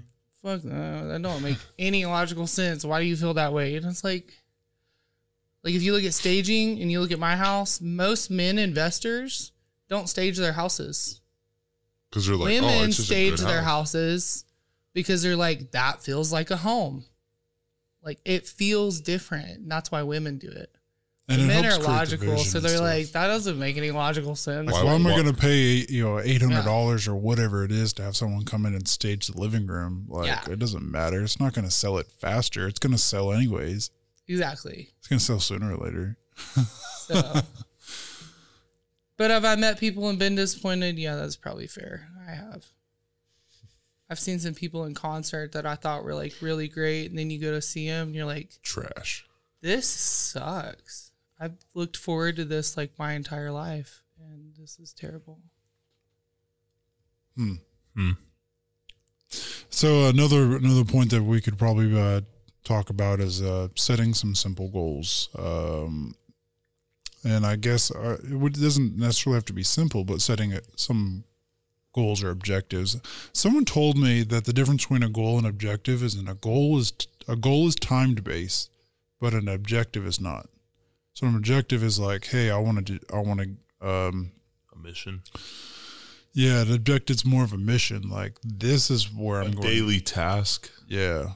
Like okay, cool, check, done. Instead of a did it. process. Yeah, a goal's more of like, you know, I need to get here by this time. And so, Stay on track to- What are some things that you guys do to create like some goals or objectives, and to hold yourself or anybody else around you accountable for that? I say just break it down. I currently break everything down to a weekly basis. I try to hit X amount of sales a week. And usually by like Tuesday, Wednesday, if I'm like not hitting it, that's that's kind of like my sign to be like, okay, I got to go get out and go talk to people and spread the word because obviously, you know, something's the issue is is the word for me at least. So I go out and I'll go to the mall for like three hours and I'll just find people, talk to people, and just get the word out. And then I'll start pushing more on social media, posting in different places. Literally, that's all I do. I'll go to um, friends' businesses that get a lot of foot traffic. That's what I've been doing all this week, and that's really helped a lot of sales. Uh, just do anything you can to hit your end goal but that's what I do right now for my weekly goal is X amount of sales and just do whatever I can possibly think of. I get there. did I show you my vision flyer sheet thing, my vision board. I, I don't think so. Did I tell you about it? You told me about it last time we were in. So one of the things I was working on is trying to hold like hold the vision in place, but working backwards. I've been trying to been trying to do that over the last several months. And so I was like, okay, well, what does that what is that next end result or the What's next goal or whatever? What's Yeah, the yeah. next? What's the next deal where I'm like, nice, Right, where I right, right. feel it and and you smell it and you taste it and you can touch it and you go, yeah, that's it, right? So what does that feel like? And then work backwards. But I made this sheet, I printed it out. I have a a daily routine, which I've talked about how I, I like routines, but I give some flexibility for freedom for whatever happens, happens, you know, and then some weekly routine, and then where I want to be in like three years, five years, or 10 years, just to hold something, to hold myself accountable, at least have that opportunity to taste, touch, feel, smell, hear what is that oh moment. yes. you know what I mean? Uh, but what do you, what do you do, Stone? You got anything similar to that? Uh, I guess my you do your own thing. Kind of my safety net too. I mean, I have my vendors that throw me my jobs. My job security is pretty good right now because of how many people I'm tied into. They kind of just push me jobs. Networking. Um, but yeah, I don't do too much, man. I, I really don't have to. My leads kind of come in. My work's kind of uh, handed to me. I guess you could say. So where do you want to be when you're 30? Because you're 24. 23. Three. Yeah. Uh, What's the next seven years look like for you? Man, I, I, I don't know. I don't know yet. I think gutters, gutters, man, uh, gutters nonstop. I guess definitely for the next five years. I feel like I got to put the work in. And not skipping those three appointments. Yeah, love. Uh, I love doing gutters. That's that's honestly really good. I love honestly. it. Like, there's nothing better than being out there grinding, sweating it out, accomplishing something. Hell yeah. Because it's a lot of bunch of little tasks. You're doing a bunch of little shit throughout the job, and then all of a sudden, poof, It's done. Done. And it looks good. looks great. And you're like, oh, good. So you expecting to do gutters alone for the next five years? Uh, I mean, I have my my crew, my people with me. Do you want to get bigger? Yeah, yeah, I tried that. Some people don't want to. I Some kinda- people are like, listen, I want a small crew, three to five guys, ten guys max, and I'm I'm happy. That's where I'm at. You know what I mean? And there's some who are like, no, I'd rather be like, I want fifteen or twenty crews, you know, and I want them over four different cities. Yeah, I want them in Tahlequah, I want them in Oklahoma City, Stillwater, Tulsa, Muskogee, whatever. You know what I mean? Yeah, yeah, I was on that wave for a little bit, but mm, I don't know. Still feeling it out, man. What was the what was the trouble in doing that? Finding Uh, good people. Uh, it was just I don't know. I'm kind of whenever I'm on the job, I'm a perfectionist. Like I want that shit just perfect, and it's never never as good as what I want whenever someone else is doing it. So what do you think's wrong with your process to not get somebody that can help at least do it 75% of what you can do it? Could be training. They they were they were doing it 75. percent I mean, I had a guy with seven years experience and a guy with nine years experience, and it was just I don't I don't I honestly don't know what it was, but there was a problem. It ended up being more callbacks than leads, you know. So having to go back and fixing my people's shit ended up being stressful. I was just like, hmm, I would I've rather done that I'd time rather, and time again. I do that a lot. I'd rather do my own shit. Do you? Oh. So what do you do? So you've got to come across similar issues, right? With Well, working with vendors or contractors. the only thing I'm not gonna go and touch anything on and fix anything on is on the roof. So like if I'm gonna complain about anything, like I'm definitely gonna tell you about it. But most of the people I will tell you a couple times, and then I'm not gonna ask anymore because it's not gonna work for the next deal. You know what I mean? I'm not gonna. I don't want to have to come back. Like for him, I don't have to come back. I may have to be like, hey, I think you forgot about me for a couple days, but really that's kind of it and he shows up and does it and just sends me an invoice it's pretty painless compared to some other contractors that i've definitely hired to be honest so um but no most of the time i have to go in and clean everything back up. And a lot of times, other contractors don't want us work on anybody else's work. So if somebody messes up my tile or my bathtub or um, like I marked on a wall to like with a sharpie and an arrow to take out from here up to open this kitchen, right? I come back and from here down was completely gone.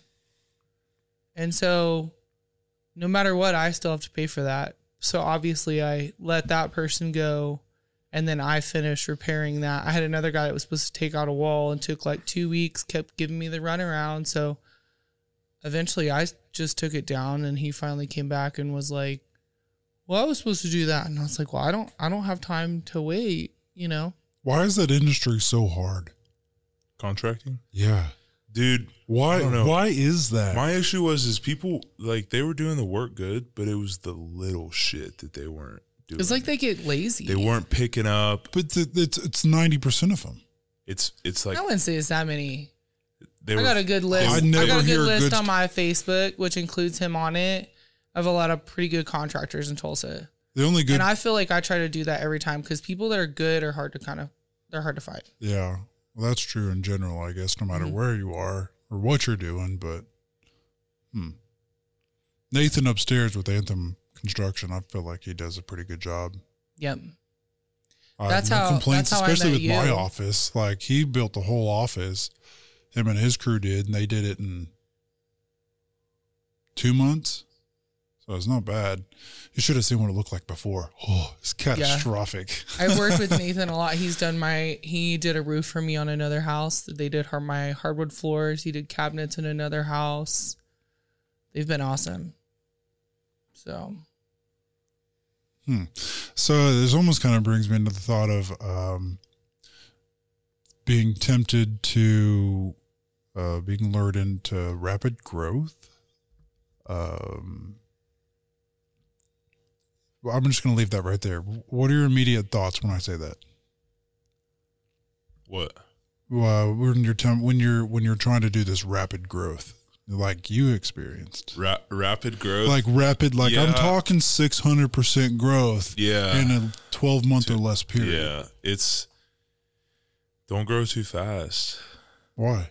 I feel like you've got you've got trials trials and tribulations to come across before you can just all of a sudden jump to the big man and the and the spot. You know, I mean, you can't just all of a sudden just be the biggest out there. I mean, the biggest out there has worked their ass off and gone through a bunch of adversity and flaws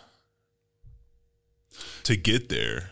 And I feel like everything just comes from experience. I mean, to, to be the best, you So, so some people are like, "Hey, you can cut down on that, uh, on that lag of growing from lack of experience. If you have a mentor, if you have somebody to show you the ropes, and then you can grow faster, suc more successfully if you have someone to guide you. Do you think that's true? Oh, 100%. yeah, Really? 100%. a helping hand. Because you don't have to live the experiences to have the knowledge. Someone's already gone through their, you know, five, ten years of experience. And then they can just tell you as opposed to you doing it for 10 years Mhm. to build the experience. Just like reading a book. You learn more from reading a book than you do for, you know, two years Going of doing the something. actual- So you said five to ten years. So if he's had rapid growth in how long? Twelve months. Well, I mean, we're saying rapid growth. Like, I'm just saying, like, like, you're I'm going- quadrupling in less than 12 months. Right. So if he's had rapid growth in less than 12 months, why would you want to mentor the guy that's been doing it for five to 10 years if he's done what he's done in five to 10 years, but he's done it in, In a 12 year? months, yeah. Then he doesn't need it. He's not one of those cases that would need the mentorship. He doesn't. Right. But But I do. other people want to do what he's done, right?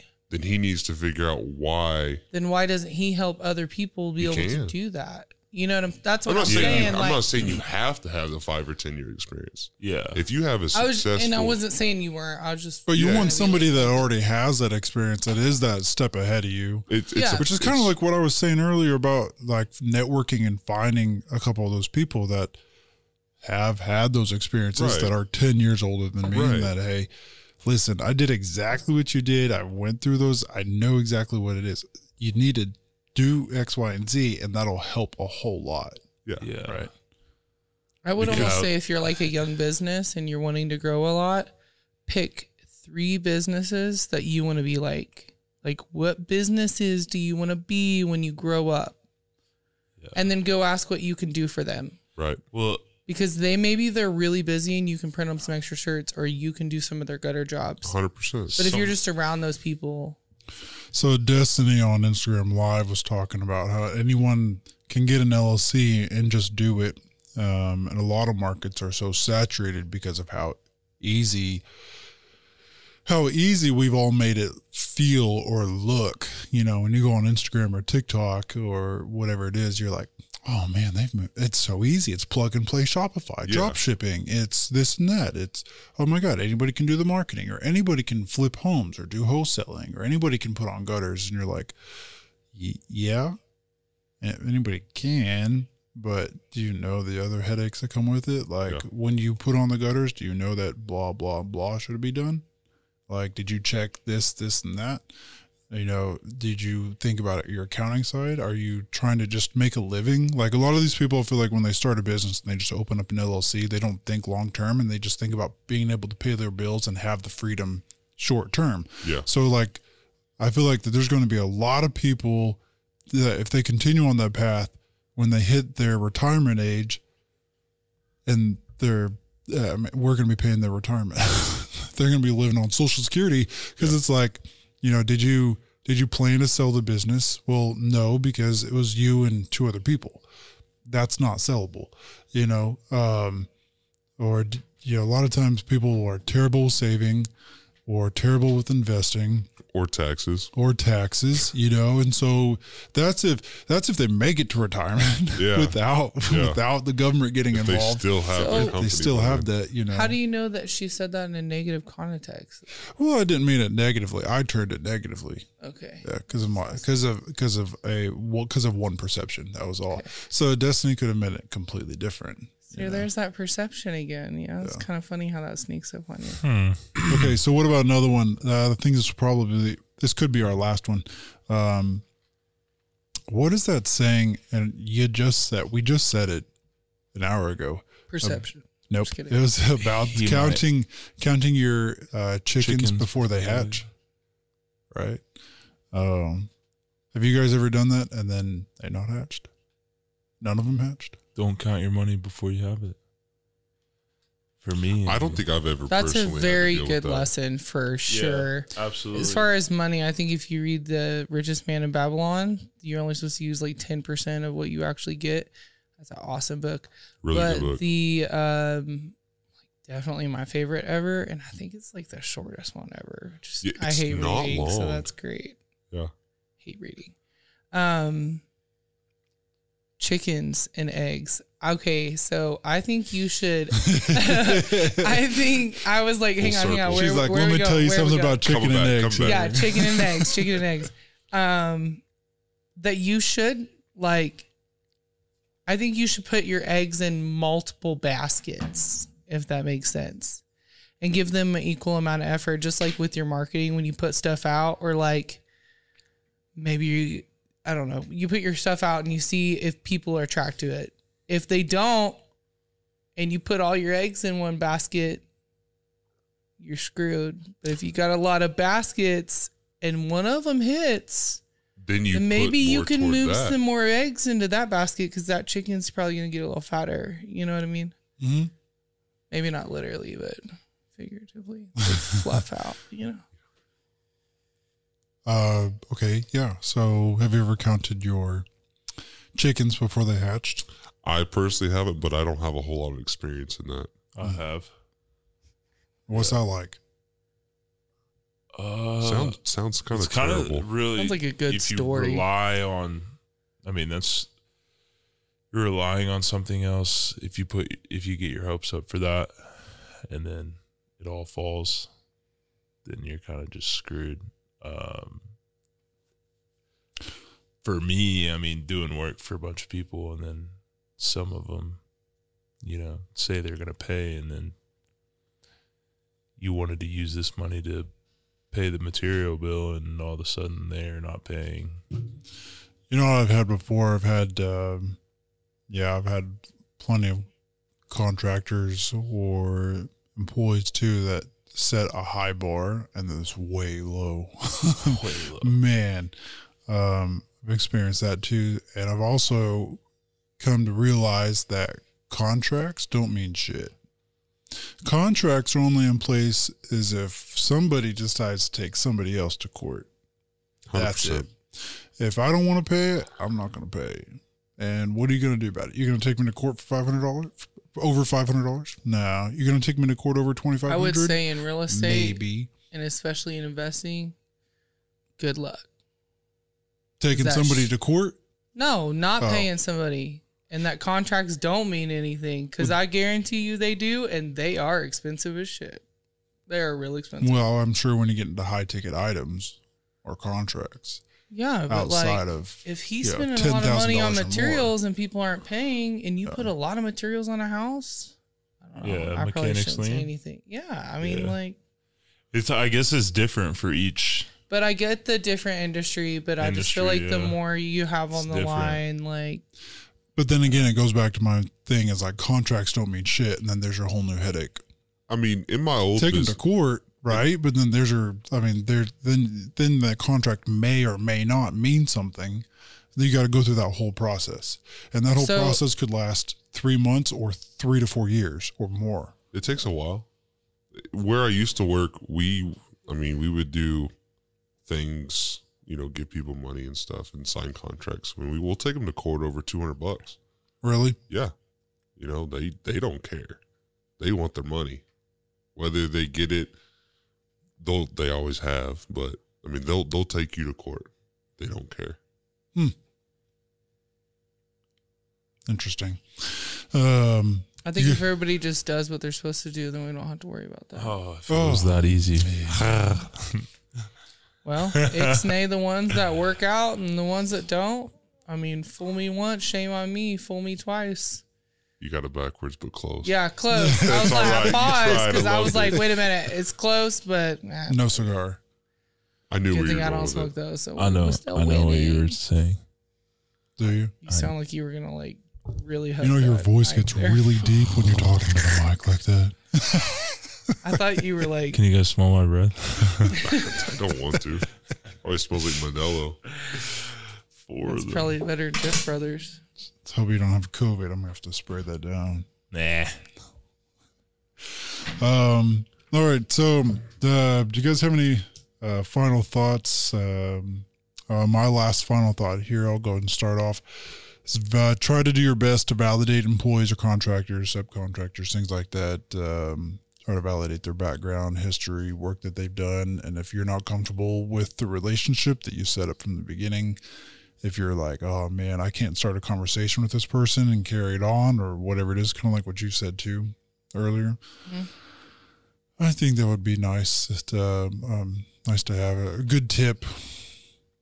Kind of validate people the best you can, but and try to find a mentor. Um, go to some of those networking groups, like If you uh, need help with a network, if you need a mentor or somebody to help you or find something, even if I don't know them, I'll help you find them. I might not know a lot of t-shirt people, but I will find some awesome Uh, ones. So I will I- go to yeah. Tuesday, first Tuesday of October. Yes. I'll So if you look at the Tulsa Real Estate Investor Network, Kathy Portley on Facebook is the one Shout to out reach to out for that. Oh, Shout out you to know, I just wrote down that sound effect, right? Shout out. Remember how you were like, shout out, shout out to the so and so. Remember you do that? You just kind of butt in like that. Sorry. Well, I mean, I'm all for people reaching out to me too, but like they gotta talk to them Yeah. to, you know, get all the information. So Yeah, for sure. So if someone wants to reach out to you to help them find a mentor, is that something Ashley you Strain wanna on do? Facebook. That's it. Ashley Strain on Facebook. Yeah. Can you spell that out for people like me that don't spell well? A S H L E Y. And then my last name S T R A I N. Strain like stuck a strainer. Easy enough. Like, as, yeah. What'd you say? Like a strainer? Okay. Like a spaghetti strainer? Dang, Stone, what are you going on with these sound effects? That would man? be a really good one too. though. Right. I like. Hi, my name's Ashley. You got any? Okay. You got any final thoughts, Chance? Um, there's this quote by Denzel Washington. He says, uh, "Dreams without goals are just dreams." So you need to have goals set to get to your dreams. Fair enough. Stone. You want it, you got to go get it. Got to. No handouts. No handouts. No handouts. Ashley, you got any thoughts? Final thoughts? Every day. Time to buy another house. Hey, I'm Okay. selling one. Let's get it on. I know we're supposed to go look at it. Well, you're supposed to send me that. Well, I got the address. Your agent, something after this. That's what we're doing. I can I text you her info. Yeah. Um, let me go and let you guys know what we're going to be doing on our next podcast episode. The next one is going to be pretty exciting. Um, actually, the ones over the next five weeks are going to be great. So next week we're going to be talking about is branding really necessary. The week after that, uh, we're going to be talking about customer and employee retention. And then we're gonna uh, we have scheduled Mason Thatcher as a guest for the hundred dollar story on September 30th, and then um, and then we're going to be planning some more out in October. Might have to take a week or two off in October from doing any lives or podcast recordings, but we'll keep you guys posted on all that. So I'll be gone next week. I'll be in Florida. Oh, vacation? Kinda softball tournament. Okay. Are you do, Worlds. doing pro or something? Uh, I'm gonna try. I'm not right now, but I'll get there. That's the goal. That's the there. that's the real goal before he's thirty. There's your dream to and the be- goal. Is that your why? Eh, that's a hobby. You're trying to put a lot of gutters up so you can play softball. No, abundance is probably the goal. Being able to provide. Provide what? I mean, with with abundance, you can provide anything. I mean, What's anything? What's important to you? I want to be the able to provide opportunities, safety, and financial security. In He's that, opportu- see, that's what happens huge. when you think about what your goals are. That's my why. Stone. When I I know uh, this, we're not. we're- I know we're coming to an end here on this, but I know that I get in a rut when I feel like I can't provide. Like it hits home, and I'm. I keep wondering. I'm like, why am I feeling like shit? And I'm like, it's because you feel like you can't provide security. How are we gonna come? How are we gonna fix that? Okay, so I have a do X, Y, competitor, and his engine blew, and for me, I'm in the position I have two trucks sitting in my house. He was able to use a truck. His business is still rolling for these next two or three weeks while his truck's getting fixed. The opportunity to provide to him to help him continue on with his business felt good. It was rewarding to me. So there's an example. That's like the first real thing I've heard you say this whole time. Oh That's so cute. I'm so proud of you. Oh he said, "Oh my god, my friends oh are watching." Hey, Good job. it feels good to be able to provide, Yeah. That's awesome. right? Does it not? No, it does. I does. 100% agree. Yeah. provide for my family, provide for my employees, co- contractors. Like if I make promises and I'm like, hey, I've got this deal that's working out, blah, blah, blah. And I talk to a contract or talk to an employee, talk to family, friend, whatever it is. Like again, going back to the counting the chickens before they hatch, like unless it's already signed or actually in the works or it's happening, I try not to do too much talking about it unless I give you the disclaimer. I'm like, hey, I'm just talking about this. This is kind of what's in the works here. This here. is in the I'm works trying here. to get this done. I'm putting it out in the universe between you and me, yeah. talking about it. Hopefully that it happens. Yeah. Right. I, I honestly try not to talk about stuff before I was until it's done. I'm like, I don't want to bring it up. Because every time I have, it's kind of like it's me and my buddy. Shot you in the foot. Yeah, me and buddy Co- Oh. Ah. Cody were talking about this. That too. Anytime we've started talking with like friends about, oh, I'm about, I'm, like I'm about to buy this car so I can fix it and flip it, or you know whatever. It's like, oh well, now that fell through. Like what happened to the car? I was like, oh, it just fell through. But if you don't talk about it, not times If you're working 10 on it hard enough, then you shouldn't have time to be talking about it. Oh, You said don't talk about it, just do it. Just do it. He's do it. roasting you about working hard, and he's off today. Yeah, canceled three jobs. we got paid for three jobs today. I think that's why. Oh, okay, good. I So like did it. you reschedule them? Yeah, Monday. See you guys Monday. That's good. Yeah, it's gonna get pushed back to Tuesday morning. It's all right Nah, though. we up party, early. party a weekend. That's all good. Yeah, I wish I had my son.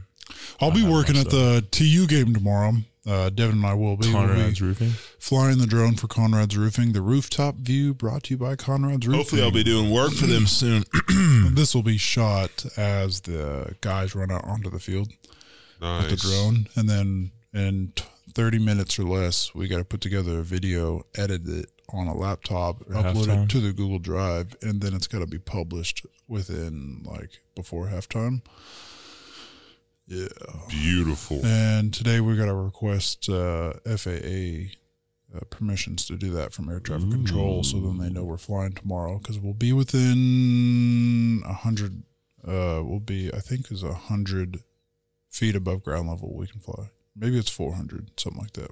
But we're Because- in a restricted fly zone. Don't drones like send a GPS signal as soon as they're on? Not anymore, but as of last year, uh, there's two more years left to where every drone device will have to be required to uh, every drone will be required to have a device that emits and accepts signals from other uh, aircraft to let them know what elevation, speed, where they're located, and things like that.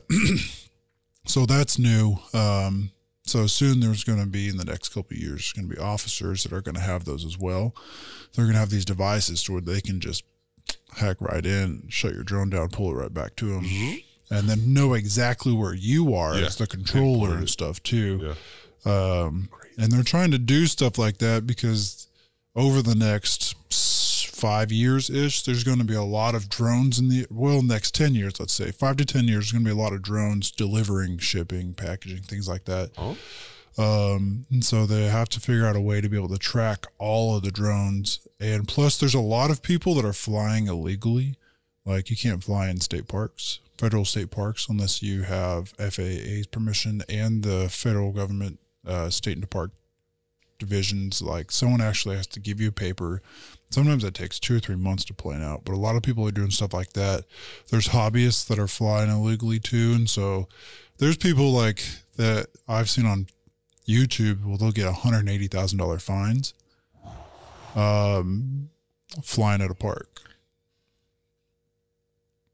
Stuff like that. I don't like that. So lesson of the day: don't fly your drone at a national park. it's a good thing I don't have a drone That's- or I'd fly it everywhere. That's one tip. Honestly, yeah. you should get one. So, like, I wanted to take my drone with me when I went to New York, um, but without certain permissions. And there's like very fine areas that I was looking at on the map to where I could fly. And I'm like, man, I want to fly in Manhattan. That'd be awesome to get some shots of, Yeah. you know, Empire State or downtown or something. But nope. And I there's a lot of um, uh, areas on the in the Gulf that you can't fly like for miles outside the Gulf because it's all protected wildlife zones and you can't fly in protected wildlife zones. so that's another thing, you know. But I'd rather play it safe than get a two hundred thousand dollar fine. Yeah, I don't, I don't need that. Yeah. Uh, anyway, so appreciate you guys joining us here on the Bruising Business Live podcast. Uh, we'll stream next Friday on Instagram on the Blue Studio page, and we'll uh, share it to as many pages as we can and stuff, so you guys can keep up to date and join the conversations. I'm Braden Cruz with Sooner Marketing Solutions, streaming live, recording live at the Blue Studio. Chance, Chance Jones with Threaded Industries, where we are a brand built to give back. Stone, Stone Shoe, Stone Co Downflow, Seamless Guttering, Got Flow. and Ashley. Tally Investments. Ashley Strain. There you go. Beautiful. Beautiful. Right here in your neighborhood. Here's a little tale about hard to recycle plastics. Their destinies were changed, their new lives are fantastic. What once was trash can live on as new things with a program that complements your regular recycling. Cause plastics can be so much more. Give this trash the second chance it was hoping for. Hard to recycle plastics can be so much more. Participate in the Hefty Energy Bag program happening in your neighborhood today. Oh, oh, oh, O'Reilly! Stay cool this summer with AC Pro and O'Reilly Auto Parts. Right now, get a $15 O'Reilly Auto Parts gift card after mail in rebate with the purchase of select AC Pro ready to use refrigerant products that include a hose and gauge. Beat the heat before you hit the road with AC Pro at your local O'Reilly Auto Parts store. Oh, oh, oh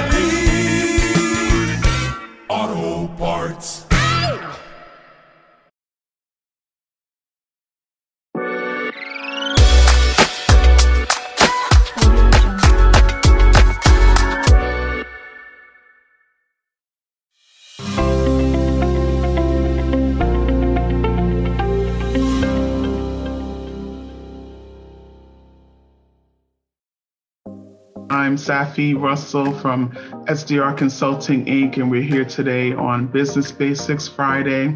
Uh, the goal of this session is to provide some value to small business owners in the space of tax, accounting, and general business, and then have an open Q&A at the end. Hello, hello, hello. Good afternoon. Happy Friday to everyone. Welcome to Business Basics Friday. Go ahead and share where you're joining in from on the in the comments if you're here live on Facebook or if you're here in Clubhouse, you can go ahead and comment in the chat and I'll try to look to the side and, and capture that. But I want to thank you again for joining us for Business Basics Friday. I'm here in uh, New York area, and uh, our guest speaker will share where they're joining us from. And it is currently 75, so we're still holding on to a little bit of warmth here in New York. So uh, if you're not, if you're here for the first time, a little bit about uh, today's session and myself. I'm Safiatu Russell, CEO and founder of SDR Consulting Inc. Business Basics Friday is a weekly session catered to providing valuable information to business owners. We have a variety of guest speakers that come in to help share information and educate you on the many areas of your business that you need to manage. And uh, this is a disclosure. This is strictly for education and information purposes. There's no client relationship or any legal advice being provided here. As far as my background, I've been in the industry 20 years. I'm a CPA and enrolled agent and also have a master's in taxation. And SDR Consulting Inc. is a virtual firm based in New York, but we do work with clients all over the US. And we mostly work with business owners, especially those in the mental health profession, helping them reduce their concerns regarding tax and accounting so they can focus on their own clients and uh, own well being. And uh, so if you do have any questions during the session, feel free to post them in the comments in the chat and we will go over them at the end. And uh, so at this time, I want to introduce our guest speaker for today. We have Josh D'Amico, hopefully I said that right, um, from Influential You to share with us identifying your superpower in business. So Josh, go ahead and uh, introduce yourself. Thanks, Safiatu. It's so good to be here. And it's 105 here in California, rolling blackouts going crazy. I'm in Ventura, California, where we have a little bit of shade, but I am at the studio that we record from in Ojai, which is next to the city that Oprah lives in. So we are in good company this morning. It's going to be a lot of fun today. And uh, I work in business and philosophy for an education company that teaches people a process that also includes people. And that's what we do at Influential You. And I'm so happy to be here, Safiatu. Thank you for having me. Thank you. Here to help. um, thank you. Yes, technology, right? So we've got um, Matthew from Seattle, Washington. Thank you for joining us live here on Clubhouse. And uh, feel free to keep sharing where you're joining in from. So we're going to do something a little different today which is fun. And um, and, and Josh is going to go ahead and um, kind of introduce the the um the interview, you know, uh, or, or quiz that we're going to go through today. But we're going to learn a little bit about identifying your superpower and the importance of that. And it's going to be of a, a kind of an interactive session where I'm going to go through this quiz live. Um, it's going to be totally transparent with everybody, and uh, it should be fun. So, uh, Josh, go ahead and feel free to intro what we're well, doing. I, I love this because we were introduced uh, by uh, you know a good friend and Jessica. Jessica introduced us and told me a little bit about what you do, and it's fun because I get to play in business in a way that a lot of people don't get to. I get to play in the peopling aspect of the business. Most people will put processes, and and I I, I guarantee that Safiatu is telling all of you guys to have your processes down, work on your processes. You can't manage people, you can manage processes really important to have that process. But what you find really quickly is that more often than not, people don't hit send and then just do what you want them to do. We are the only company that I know of that actually has a peopling aspect to the process. And today, what we're going to do is we're going to have Safiatu take a, a quiz to find out maybe part of her worldview how does she view the world? What part of work does she really love doing? And what part of work would be really costly for her? Things that she may not like to do. As an entrepreneur, you have to get help. The bigger the dream, the bigger the team, right? And if we're doing it ourselves, it's really hard. And if entrepreneurs are out there constantly starting businesses, closing businesses, how do we do it where it's more fun, where they enjoy what they're doing, they're loving their life, but they're also doing the things that they like and not necessarily doing the things that they don't. I'll start with this. You can already tell that I'm I'm more enthusiastic than a cup of coffee in the morning. It's nine o'clock here in California, and when Safiatu and I were meeting, she was like, "Okay, well, slow it down, calm." I can tell from the get go that if Safiatu was in the middle of some rigor, of doing some taxing and accounting and, and crunching numbers, I would be the worst person to walk into her office because I would walk in with sunshine, rainbows, and butterflies and put my mood all over her, making it slower for her, less productive. And yet, our culture tells us to be in, right, out, right, up, right, down, right, happy all the time. You need to walk into, good morning, everybody. No, no, no, no, no check what the mood is and make sure it's mm. appropriate because that might not be appreciated to Safiatu. So this morning we're going to see a little bit about her personality, but I'll start with just that. And Safiatu, any questions on anything that I said there? Anything that y- your listeners might like from your perspective? No, I think that was a great um, example of of the importance of identifying these superpowers in yourself and others, because in working with a team, um, it's going to help people feel more comfortable, feel um, more in um, not not out of place, you know, feel Yeah. feel more um, aligned with the work. Also with the clients that you're dealing with, you know, Mhm. depending on the line of business that you're in, it's going to help you in that way. So, you know, I've I've you know fortunate to to be mentored in business and learn a little bit about personalities in the past, and it's made a big difference in in dealing with people because we come across all different personality types. And so I'm gonna have fun with this, but um, when I see different variations of the of these quizzes and such, I'm always um, intrigued by it, and I just it's amazing how whoever has studied this, right, how on uh, on on track they are, and how um, we can identify with what we are, no right no right or wrong answer, right, um, and use that in our business. So I'm gonna go ahead and, and share the screen, and That's so um, good. Now, yeah. here's where it's going to get really fun, Safiatu. So, what you said is perfect, right? We've studied over 200 of these. Four quadrant personalities come to us from the Greek. It's literally something that your teacher probably talked about when you were like in high school, junior high, that we probably all slept through. But what's funny about it is Hippocrates was basically saying that there are four types of people. There's a type of person that loves theory. They love to create narrative. They love the ideas, but they never really get things kind of done. They never really they, they they stay in this land of like intention. That's me. I'm what we call a performer or a constructivist. That's my worldview. Everything is a story. I'm building narratives. Well, there's the opposite is true. There's going to be those skeptics, those people that build a narrative, but they do it from facts. They're fact based. We're going to call them judges. And more often than not, a judge is a, a, a deconstructivist or a skeptic. Those are those people that are great at finance a lot of times. They love their numbers.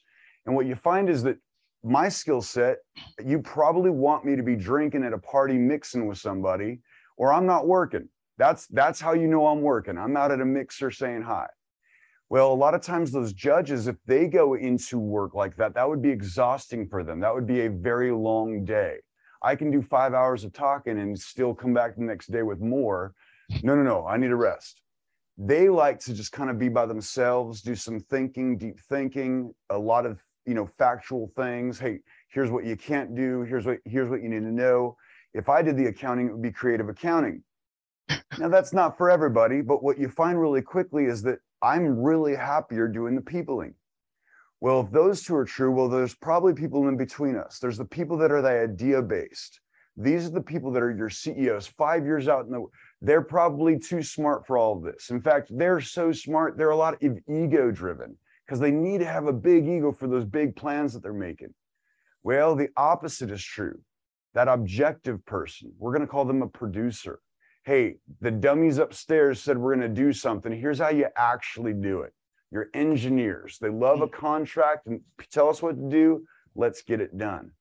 Now, here's what's really valuable about it all we study is the exchange. Outside of this, Safiatu can be anyone she wants to be. But when we exchange, if I'm going to speak her language, I probably need to know a little bit more about how she views the world. Should I be story based? Should I be fact based? Should I tell her about all the people I'm going to include her with? Should I praise her ideas? If I want to have an effective communication with Safiatu, I'm going to stop and listen to what she has to say and see if her worldview matches up with the way that I think she might be thinking and adjust my speaking accordingly. It's more than just a culture problem that we're seeing, it's a people problem. Mm. We don't learn how to functionally people with one another. So as you take this quiz, here's what's fun. Everyone can take this quiz, and you can actually see the link in the top corner. But Safiatu, when you take it, there's no right or wrong answers. There's just what you like the most. Which one of these answers gravitates towards you? Mm-hmm. And I'll let you go ahead and start taking the quiz and talk about your brain as you do it. Okay, perfect. So I'm going to read this for anyone who's listening in on the podcast. And so the first question is Which business idol has traits most like you? Uh, option one is Oprah Winfrey. I'm outgoing, I care deeply about others, and I'm a great storyteller. Jeff Bezos, I prefer a well oiled, consistent, and efficient machine like Amazon. Warren Buffett, I'm meticulous and apply time tested standards to make the right moves. And lastly, Elon Musk, I'm a visionary on a mission and have lots of new inventions and ideas. And so for me, I'm more like Jeff Bezos or Bezos. Hopefully mm-hmm. I said that right. Yeah. Right. And that Good. was the um, I don't know if I can go back, but that was the time tested um, or uh, a prefer a well-oiled, consistent, and efficient machine like Amazon. Ah, love that. Great answer. Now, mine would have been Oprah, clearly. Yes. But yep. uh, what's fun about that, right? No wrong answers. No right. wrong answers. All right, next right. one. This is a good one. Perfect. Which of the following quotes do you prefer taped to your fridge? um, first one When you do more than you're paid for, eventually you'll be paid for more than you do. Zig Ziglar. Second one Whatever you can do or dream, you can begin. Uh, well, whatever you can do or dream, you can begin it. Boldness has gen- boldness has genius, power, and magic in it.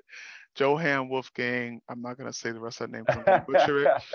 Um, third one, they may forget what you said, but they will never forget how you made them feel. Carl Buchner. And then the last one, the fact that an opinion has been widely held is no evidence whatever that it is not utterly absurd. Ooh, this is a good mm. one. This is a good one. This is a good one. Let's see. Let me read these over to myself again. Uh, whatever you can do. Yeah. You know, in this one, I'm going to go with the third one. They may forget what you said, but they will never forget how you made them feel. That one stands yeah. out to me. Same as me. Same okay. as me. All right, great. Next up, next question. Which of the following do you agree with the most? Um, blank is more important than blank. Option one, consistency is more important than ideas. Option two, relationships is more important than results. Option three, vision is more important than perfection. And then option four, evidence is more important than speed. I like consistency is more important than ideas. Love that. That's perfect. I'm relationships. yep. All right, cool. Next one.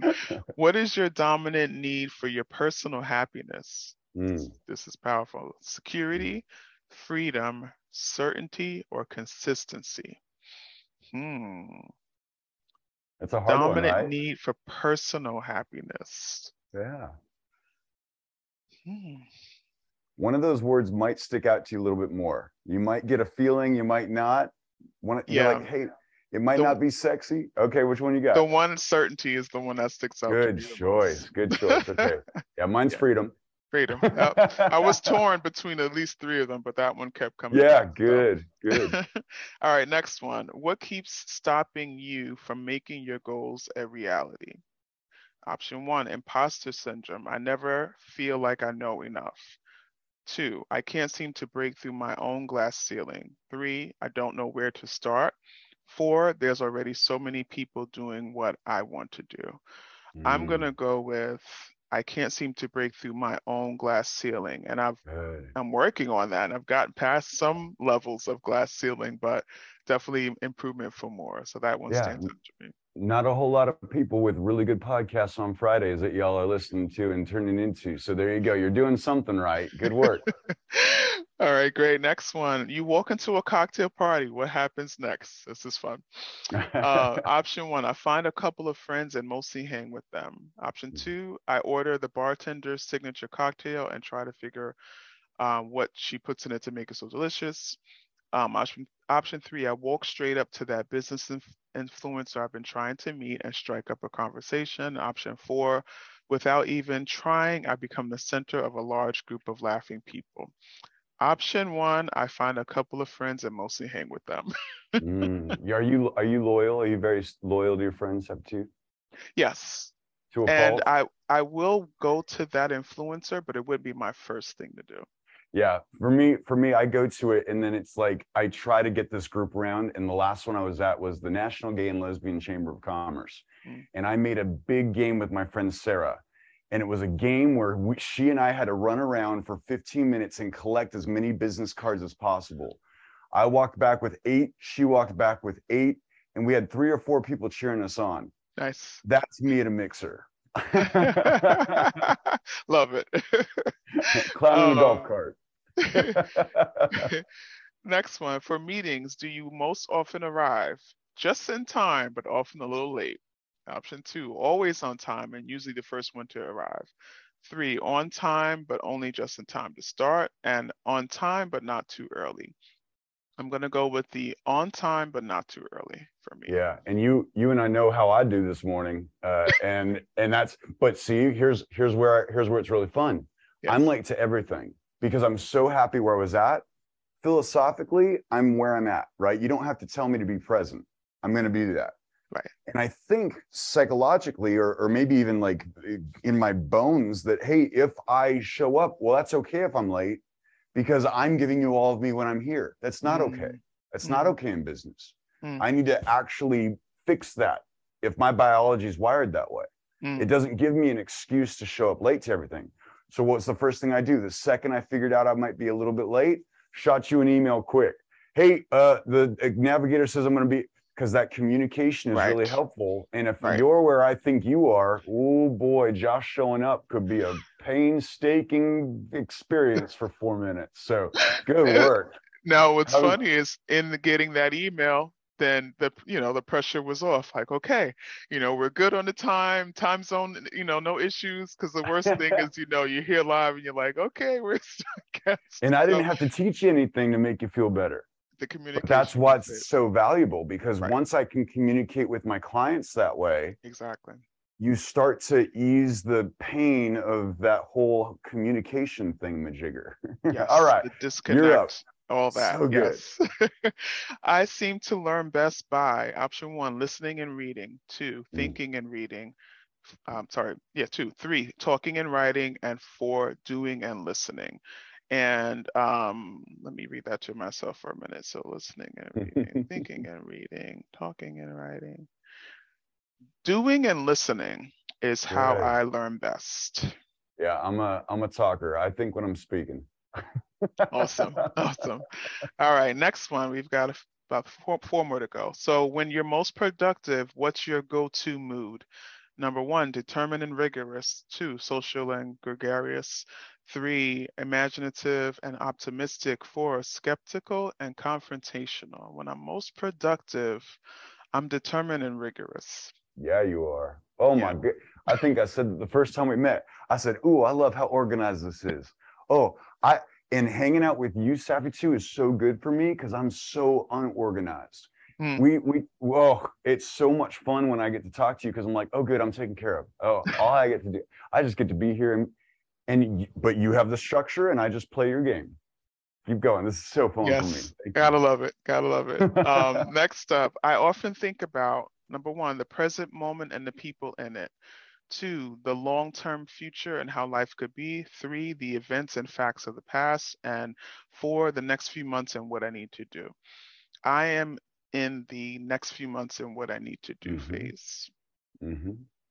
All right. Second to last option here. What behavior most drives you crazy? Uh-oh. Uh-oh. People that are people that are flaky and lack loyalty, those who are disrespectful disrespectful of others, that's number 2. Number 3, idiots who can't see what is so obvious, and number 4, those who can't seem to follow the rules. Who, if I had to pick one, it would be those who are disrespectful of others. Me, I'm the same. Boy, if you disrespect my waiter, I don't even know that waiter, but I am gonna. I, we are gonna have hands because I, I, you treat that waiter nice. They have a hard enough job. So good. absolutely, absolutely. All right, and last one here. What role do you tend to prefer?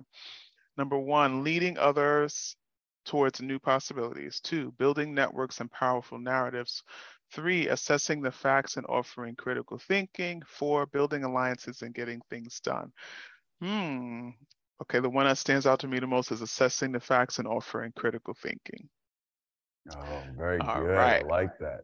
All So, right. uh, and of course, we're gonna go and capture it because we're a business and we want to. Yep, of course, we're gonna try to get all your stuff, and you're gonna get a few emails with your superpower. But there you go, producer. Now, Mm. here's what's great about the quiz, and here's what's cool about this. Now, these are possibilities. One of the things that you may hate about philosophy, if you're a producer, Safi this is actually more funny, is that there is no black and white.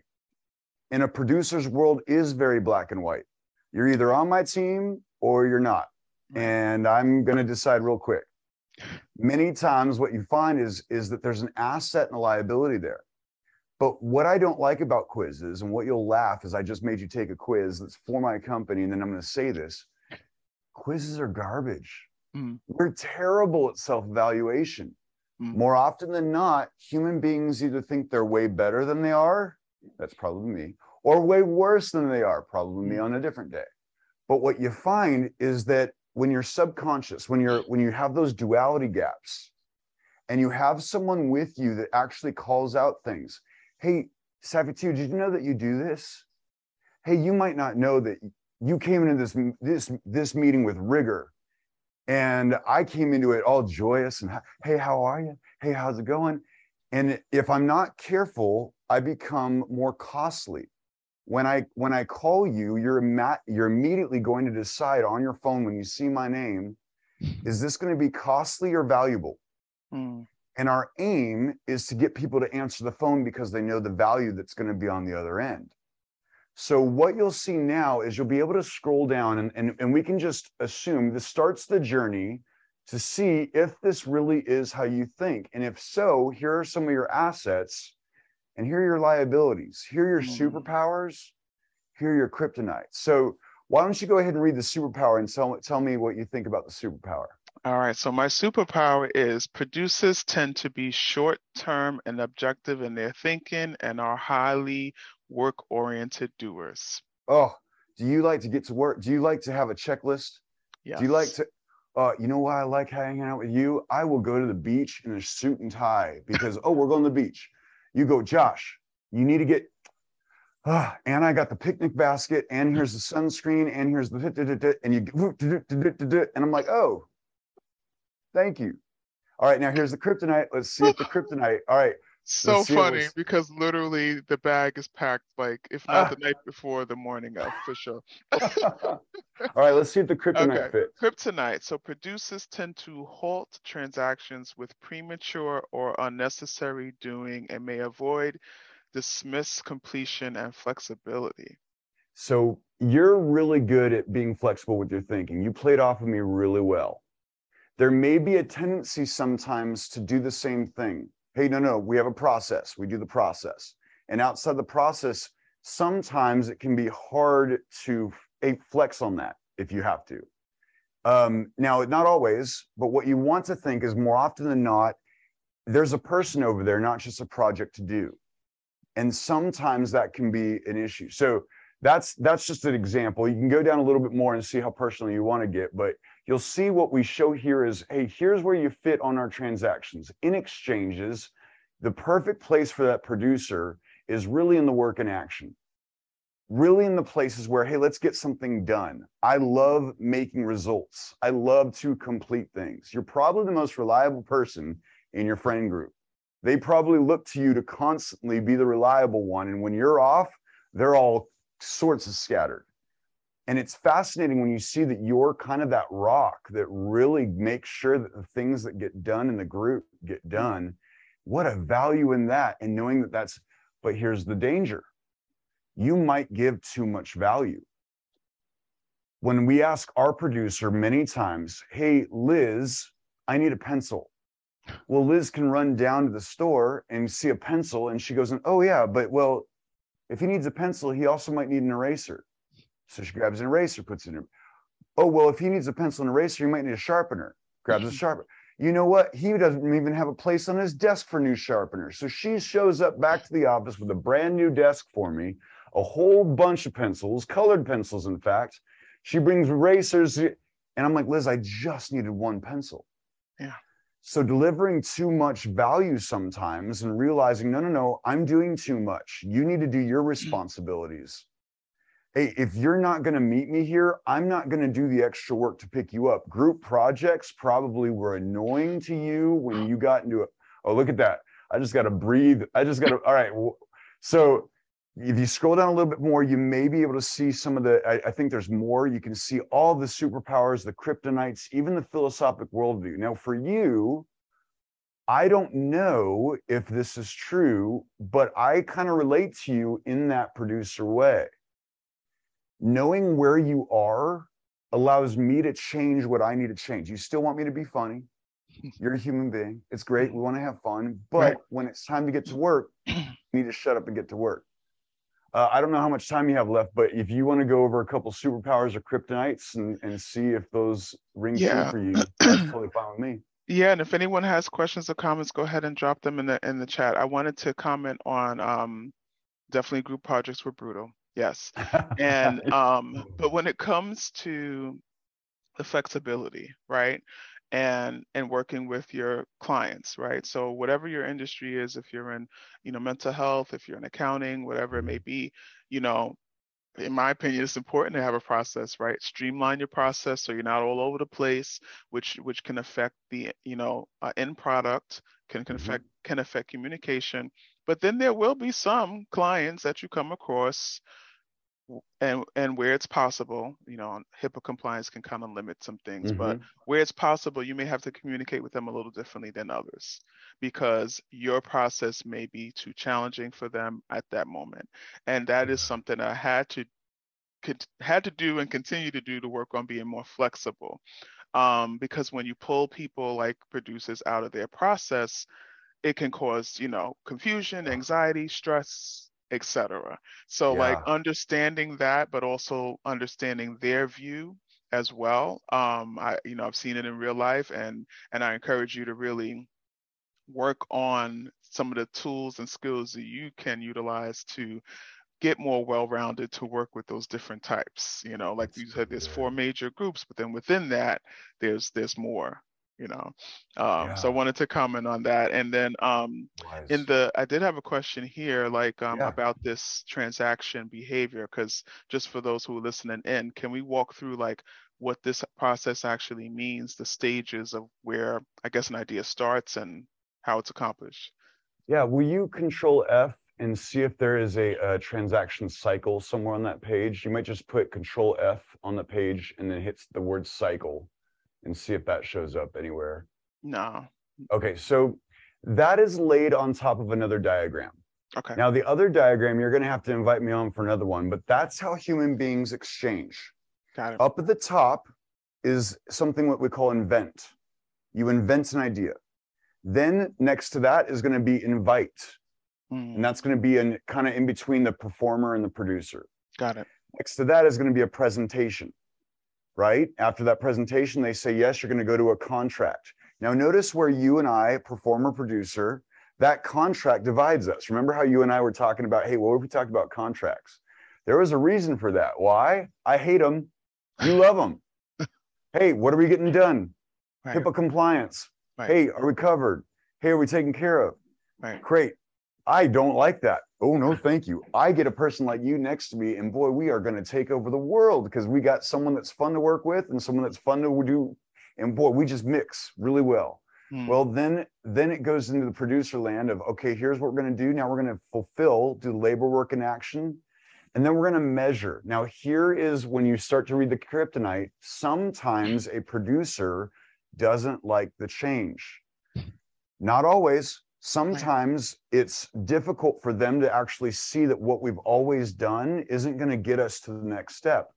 Do you remember the question about the glass ceiling? Yes. what happens oftentimes is that they don't, they need a judge to come in and be like, hey, this is really bad. We need to fix this process. Hmm. Well, why? This is how we've always done it. Hmm. Now, I'm not saying you're guilty of that, but there's a natural pull in the type of work that's done in the work, labor, and action Yeah. that makes you just keep doing. Yeah. So if I get you a checklist, it's kind of hard to stop. Uh, uh, uh, uh, Josh, uh, what do you need me to do now? No, no. But now it's time for me to readjust, and I don't like working with you. I'm going to go with somebody else. Well, in comes the judge. They measure things, they complete it. Measuring and, and completing is different. Measuring, you're just seeing if it was done. And then you put facts and judgments on it. And too many people in our culture try to put facts and judgments on things before they measure it. But they don't want to come up with a new idea and assess a thing, which is between the judge and the inventor. They'd Hmm. rather point out your flaws than come up with a new idea for how to fix it. And then in comes the inventor that can, oh, assess and invent a solution. Love it. Once you start to see where your personality is and how it lies in the transaction cycle, you start to realize where you gravitate towards and work and where you might want to get some help. Because I love being the people person, but I need someone to pull me back to work and say, no, no, no, you still got to work today. Right. Oh, yeah, I forgot Right. about Love it. good. Love it. Thank Oh. you. Thank you for that. So I'm going to go over one or two more uh, superpowers, and then um, if there's no questions, we'll go ahead and wrap up. This has been enlightening, and and everything you hit was was on the on the money. Um, okay, so d- this is a superpower for uh, the producer type. Determined. don't know how to say Austere and rigorous, Thank you. yep. Austere and thank you. Rigorous. they are often in the mood to get things done. Period.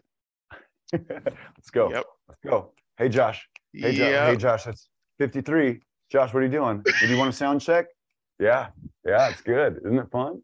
But we have to stop and smell the roses sometime, right? Mhm. And and that's Mhm. something that I have to consciously do because otherwise I'll just go. Um, and so definitely I can see that now. Kryptonite. Um, hmm, Uh oh. Uh oh. which one do I pick? Oh, interesting. Okay, I'm gonna go with can seem negative, right? Uh-huh, So just good. and it says just because you want to move everything from an idea to a to-do list doesn't mean others are ready for that. Requests for action can seem as a can come across like a negative mood. So um so I could see where, you know, wanting to get to the task so much and kind of ignoring the people involved, right, Yeah. can make people feel like, you know, um, they're not welcomed, they're not needed, um, they're machines, all of that. Well, and it's it's a rigor, right? It's a hey, I, I'm in the mood to get a thing done. And it's funny because with producers, you don't have to ask if they're busy. They they are. You're yes, you are interrupting. Don't worry, they're doing something. If it's for family, if it's for what you find a lot of times with producers, for them to smell the roses, they actually need to put it in their calendar.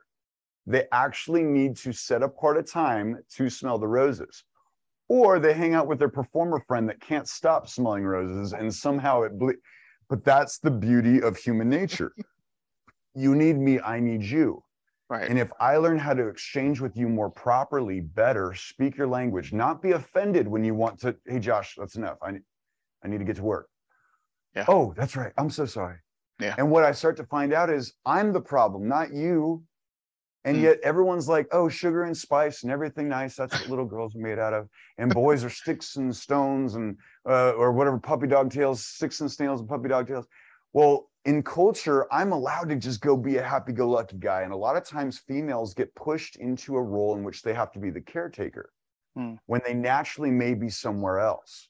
Mm. So there's so many dynamics going on. All I'm looking at is how do you exchange? And if you're in a mood of rigor, I should match that mood of rigor and allow you to be in that mood and probably get out of your way Mm. because I'm going to slow down your production and that's going to hurt business. Interesting. Very interesting. Even with the gender roles, that was that's a whole nother day. You're just starting there. day. We're not even talking about anything else, but boy, you know, we could go into a lot Yeah. of different things there. yes, absolutely, absolutely. All right, I'm going to cover one more, and this one is positive-ish mood. So the glass is half full for some possibilities, but not necessarily all. That is interesting. Um, that's very interesting because um, I feel for me overall, I am um, positive and always thinking about, okay, what comes next? Okay, this situation may happen, but okay, I dealt with it. Now what's next? And there are other personalities that constantly revert back to that situation or constantly are dealing, you know, carrying that along and can't turn it off. And um, and so you'll come across this in your business, you'll come across this in relationships with your children, spouses, etc. Um, this this mood and and how emotions are dealt with, um, I could see definitely uh, the difference in personalities and how that's handled. Um, and um, then on the kryptonite side, let's see. Producers are often loyal to a fault. If others aren't pulling their own weight, they're traitors. And sometimes being too loyal costs the producer um, whole life satisfaction. Maybe you can expand on that a little bit, Josh. Yeah. So when we're talking about this, why do we even work? Well, we work because we're actually trying to um, successfully satisfy different conditions of life. If you think of Maslow's hierarchy of needs, what does a human being need in order to survive? Well, we're going to tell you that your health is number one. Your activity is number two. What you do with your mind and body is your activity. Your money, we talk about money as a tool that just measures the value of your work. Mm. And then your career. And this one I think you'll like, and your listeners will probably like. It's the identity of self you build in the mind of others. What you start to find out is that if you're too loyal or you're loyal to a fault, you start to help other people get satisfied in their world and then you neglect your own satisfaction. Now, I'm not looking for happy life. I can't measure happiness in a bucket, but I can say this is what I want for my life. Here's how I get it. Mm. And so what we teach a lot of times is basically saying, "Hey, are you giving too much? You and I probably give too much in different ways.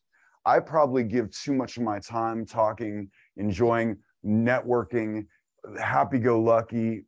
I need to get things done you may have a point where you do too much for others those love languages right? So what you what you tend to find out is that if i'm not careful and thinking about my own aims and why i'm even doing this whole job and this work thing i can go 20 30 years and be completely dissatisfied and completely not know it. It's what a lot of boomers are facing right now. They didn't save up enough money. So what we help people do is think accurately about why they're working, what they're doing, Hmm. and then move in ways their biology and kind of the results that they're looking for that allow them to live a satisfied life. And if we're too busy doing things for others, Hmm. we forget to take care of ourselves. So that's a little bit more of that. Tell me what you think about that one. Where does your brain go when I say all that? Um, I think that was a perfect wrap up for the the whole purpose of all of this, right? good. Um, and I think that once we identify exactly what you said, it'll help us in our career if you're working, it'll help you in business, it'll help you in relationships.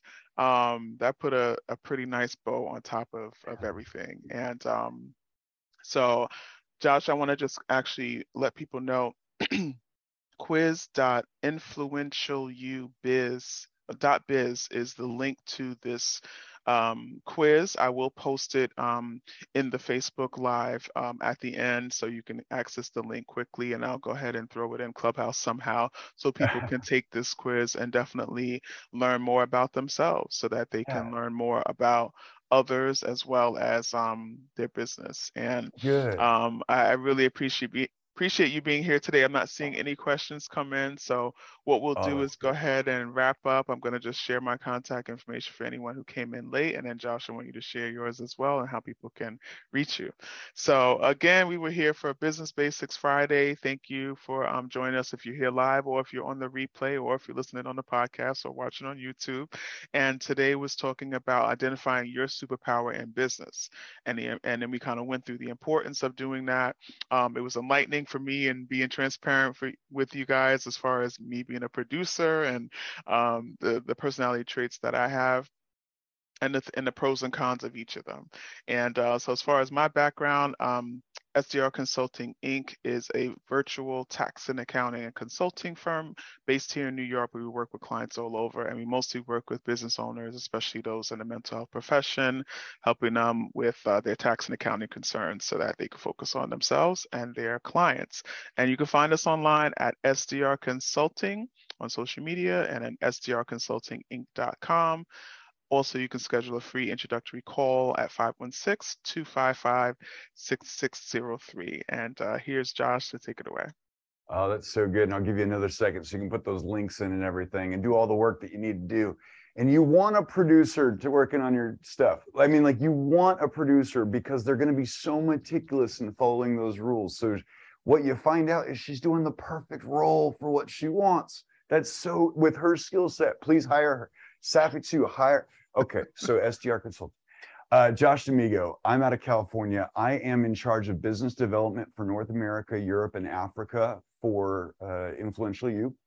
We are a global education company for ambitious business. Uh, if you're if you're serious about business and want to see results, that's what we do. Um, actually, all I'm going to do is plug this. You can find me on LinkedIn pretty easy. Just look up Josh D'Amigo, and then on October 25th, it, after you take this quiz, first, this is what's going to happen.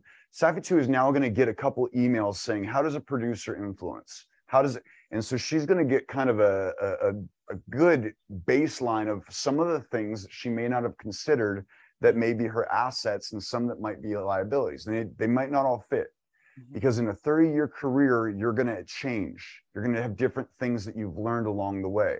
I'm really good with my calendar. You'd be shocked on October 25th, we're doing a big kind of, we're going to talk all about the four quadrant personalities and why they're important. If you'd like to join us, we'd love to have you. It's on Zoom, it's interactional, because if it wasn't, well, we shouldn't be teaching this stuff. So we want to have a relationship with you. And if you want to get coffee, let's just be friends on LinkedIn. And I like it. That's all from me, Safi.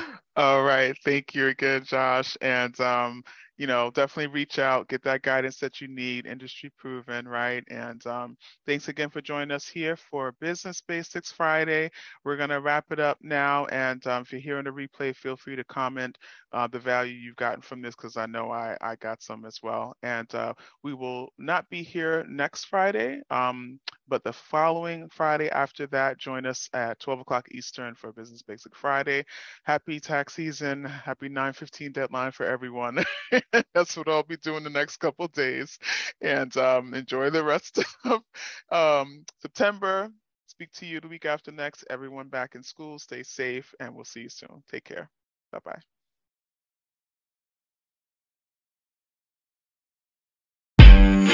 Audio Jungle.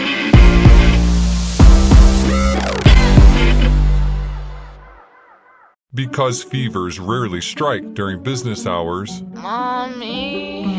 what is it, sweetie? there's round the clock 24 7 care by phone or video with in person urgent care options if you need them. Feeling better? Mm, a cookie might help. Day or night, Alpharetta to Jonesboro, we're here for you. Restrictions apply. If you have an emergency medical condition, call 911 or go to the nearest hospital. Learn more at georgia.kp.org/care. Kaiser Permanente. Thrive.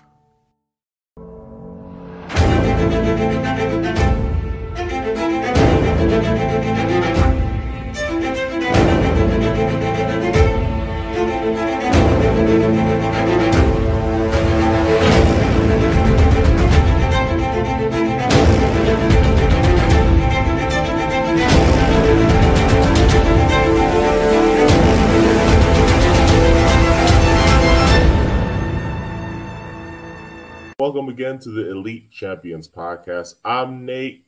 What's up? Uh, happy Tuesday. And it was a crazy, I mean, a crazy week one here in the NFL regular season. Uh, a lot of surprises, I guess you would say, especially for my Giants here. We are 1 and 0. That's good. That's great. If you want my insight on the game against the Titans, check out our previous episode where I discussed uh, the good, the bad, but mostly good of Brian Daboll's debut as a head coach for the Giants. But the Giants did win 21 to 20. But that is not the point of today's episode. We have a guest on the show. Again, he makes a second appearance here on the podcast. It's Tyler Childers. Tyler, my guy, welcome again. And uh, well, I would say or ask you how you're doing, but um, I can kind of guess how you're feeling specifically with one team, but we'll get to that as well. But overall, how are you? I'm good. You know, I, you're alluding to the Cardinals getting smacked, which was definitely painful to watch. But hey, one to zero in fantasy this week, uh, on the shoulders of Saquon Barkley. So I'm appreciating the Giants this this fine Tuesday as I'm one to zero, even though the Cards are zero and one. Exactly. Look, my guy Saquon, hell of a game. But before we start with anything, let's go over the scores for week one of the NFL season. Let's start with Thursday night football. A while, it seems like a while ago, but it was only like a few days ago. Uh, the Bills ran all over the Rams, 31 to 10 uh, in Los Angeles, spoiling the Rams' uh, championship sort of celebration, I guess, from last season. Uh, the Eagles won 38 35 over the Lions. Niners lost to the Bears 19 to 10 in some weird ass rainy weather in Chicago, but I guess that's not a surprise. The Steelers barely beat the Bengals 23 to 20. The Patriots, well, they have some issues over there. They lost to Miami 20 to 7. The Browns beat the Panthers in Baker Mayfield's uh, first game against his former team 26 to 24 the Texans and the Colts are so pathetic that they couldn't even uh, score more points than the other team, or than the other, I should say, as they tied 20 to 20. The Saints barely beat the Falcons 27 to 26. The Ravens beat the Jets, which is no surprise, 24 to 9. By the Lamar Jackson is going to get paid this upcoming season or off season, I should say. The Commanders beat the Jags 20 to 22. Vikings 23, Packers 7, the Giants 21, the Titans 20. The Chargers beat the Raiders 24 to 19. It was a close one in Arizona. The Chiefs won 44 to 21. And finally on Sunday night football, the Bucs 19, the Cowboys 3, and then of course Denver with the one point loss to Seattle on Monday night football a lot of takeaways. I, I really do. We have a lot of takeaways for each game. I'll start with mine, just you know, some quick points, and then we'll get to uh, the ones I really want to discuss later on because I want to get your points as well, Tyler. look, my first point, Michael Thomas, that guy's back. Two touchdowns against the the Falcons uh, in the 27-26 win. I love him. Casey has slept on him a lot. Doesn't think he's good. Thinks he's just a slant type of guy. Look, Slant this boy. guy, he's He's slant he- boy. yeah, but he's big, he's tall. He can get those, you know, one-on-one matchups in the red zone. That's what he did on Sunday against Atlanta. So shout out to him. He's back, two touchdowns. And Jarvis Landry, hell of a performance. Had like seven catches, a hundred something plus yards. No touchdowns, but he did really good. Uh, the Rams, they're not repeating. I'm sorry. It's just history says that you don't repeat. Uh, a Super Bowl champs the year after you won uh, the first time. You just don't repeat. And after their game against the Bills, I'm sorry. Uh, Matthew Stafford, he got a ring. He's done. Cooper Kupp, I pray to God, I pray that he does really good the rest of the season, just like he did against Buffalo. But as I just don't see the Rams repeating. I'm sorry. Uh, Justin Fields, uh, yes, he is Chicago's franchise quarterback, 100%. Uh, in the rain, 8 of 17, 121 yards, two touchdowns, one interception. Led him back from a 10-0 deficit against the against the Niners. Out of all teams, Niners were a good team. They were a playoff team last year. Chicago got the job Say, if you switch those quarterbacks, if the Niners drafted Justin Fields like they should have at Mhm. number three instead of Trey Lance, the 49ers win that game heavily. Oh yeah, hundred percent. But I will say to everyone out there, I know these are quick points, but to everyone out there, I ask for patience for Trey Lance. That's all I ask for. I'll get to that in a second, but I just ask for patience because I know they have Jimmy G back there still. He could step in at any time, but he's Trey Lance is young, so all I ask is for patience. But we'll get to that later. Never, ever expect Joe expect Joe Burrow to throw four interceptions ever again. That was just a fluke game. First game back against the Steelers. Steelers are a good defensive team. Mike Tomlin's a great coach. They barely lost by three. So Joe Burrow, he's not going to throw four picks ever again. He's just not that type of guy. I hate the Patriots offense. I, I I really do. They never have a lead back. They never have a number one wide receiver. Devon, DeVante Parker, who was supposed to be the number one guy, wasn't that guy. So I hate the offense. The Jets are the Jets. No need to say anymore. Ravens just handled them mightily. Joe Flacco, he's he's done for. I'm sorry. James Robinson, Jacksonville made a mistake drafting Travis Etienne just because he was teammates with Trevor Lawrence doesn't mean anything. It, it really doesn't. Like, seriously, just because they were both teammates and oh, they'll have that bond, it'll be like Joe Burrow and Ja'Marr Chase. This is a completely different story. Etienne missed last year. James Robinson was already a running back number one for you. Why draft another one? Oh, we're going to use Etienne at wide receiver. Etienne like two catches yesterday. That's pretty much or on Sunday. That's pretty much it. So Etienne was a waste. Robinson went for 11 carries, 66 yards, and a touchdown. Sorry, he's an RB one. So Jacksonville, you messed up again. Trevor Lawrence, eh, he was all right. Well, we'll give him some time. Nick Chubb uh, for the Browns, 22 carries, 141 yards. Good for him. He's a good running back, top five in my opinion.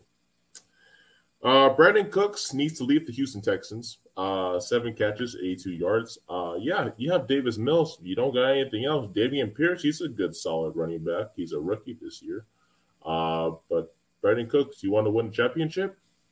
Get out of Houston. Jonathan Taylor, 31 carries, 161 yards, one touchdown, 5.1 or 5.2 yards per carry.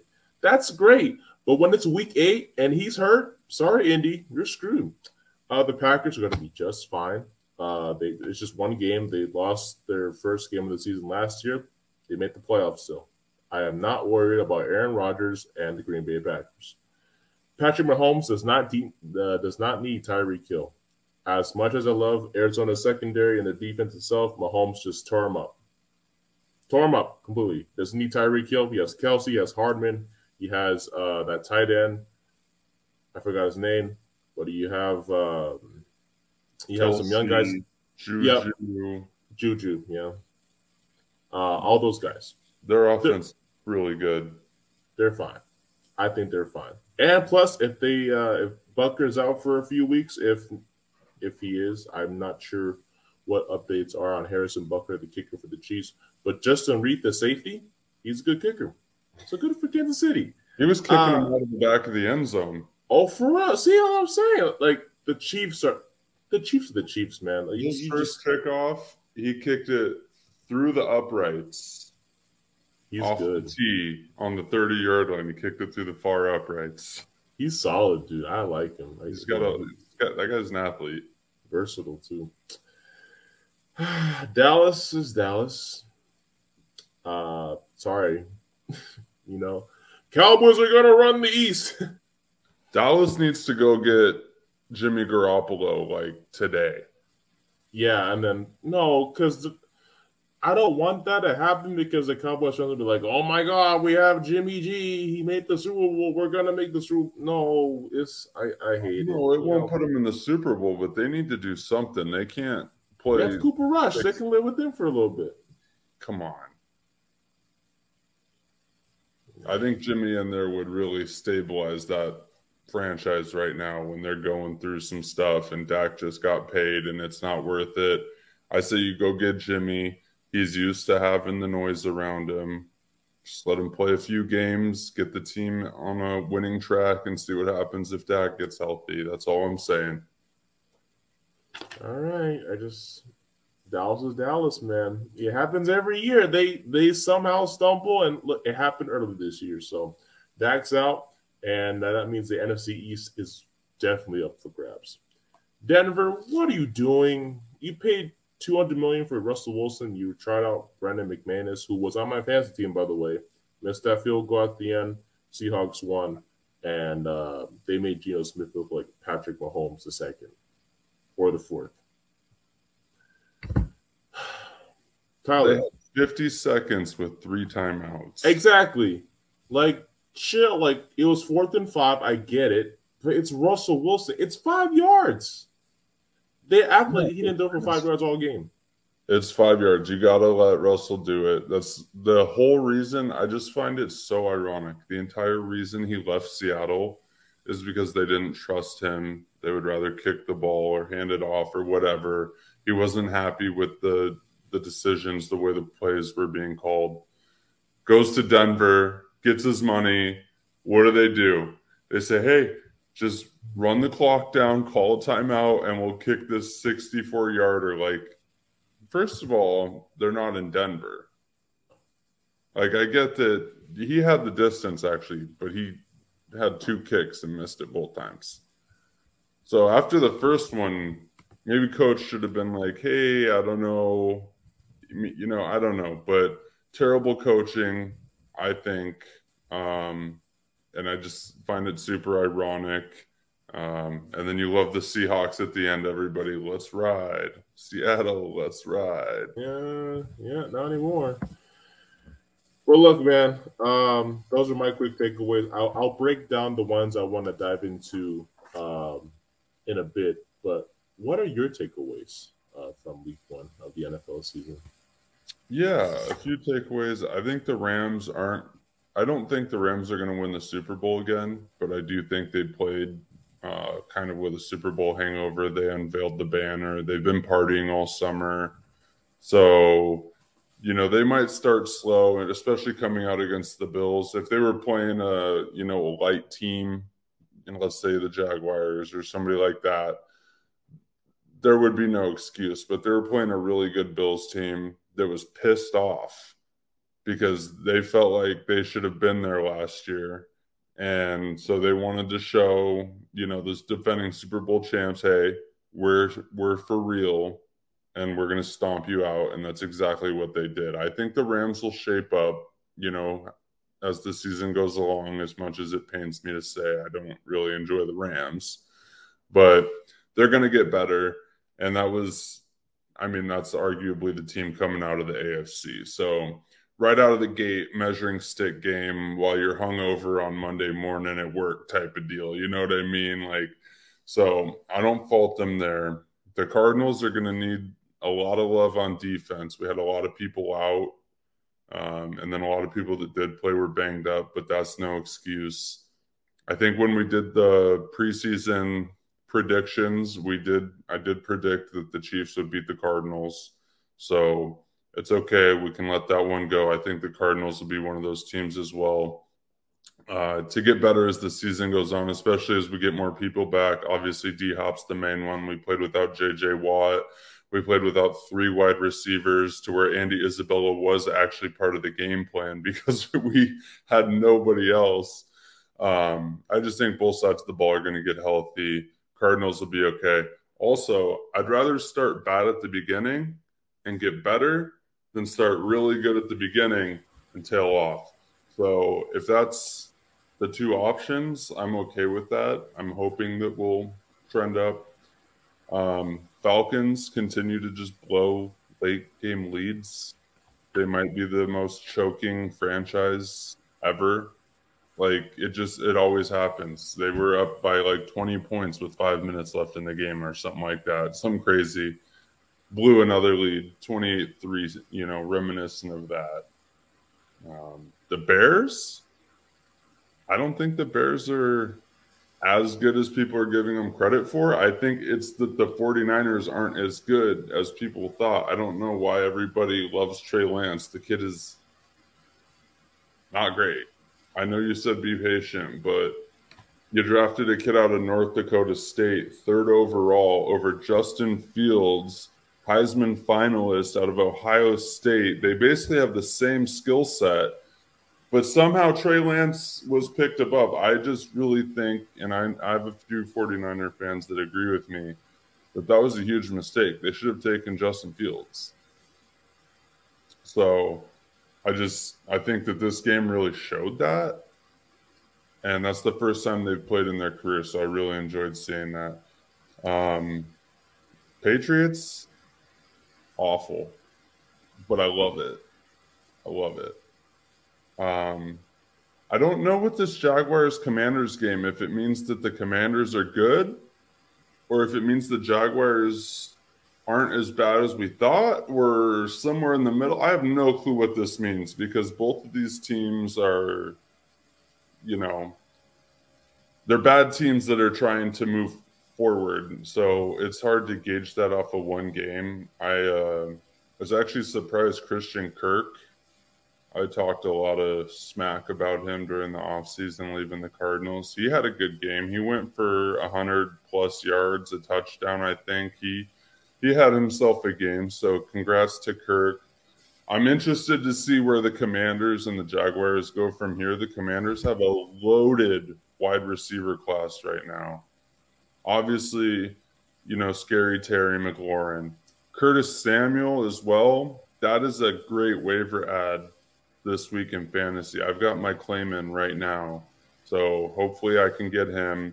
And then they have a third guy, I can't even remember that they all had 20 points in fantasy, all three of them. So. Carson Wentz was spreading the rock around. I didn't get to see that game, but the numbers looked good. It looked like Wentz was getting the ball out. So, yeah, I'm interested to see if the Commanders are real this year.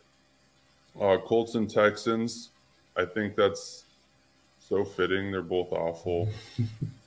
Giants. I was shocked the Giants won though, because obviously the Titans' offense is um, not what it used to be. They still have Derrick Henry though. They still have Ryan Tannehill. They got rid of all their wide receivers basically, but they're still a good football team. I thought they still had a pretty good defense, and the Giants really, uh, you know, ground out that win. And that was really impressive by the Giants. So I didn't, I didn't give them a, a fighting chance in hell but I thought that was really good. And then, yeah, like you said, Cowboys are they pronounced dead after week one? They got to do something. And then terrible coaching by Denver.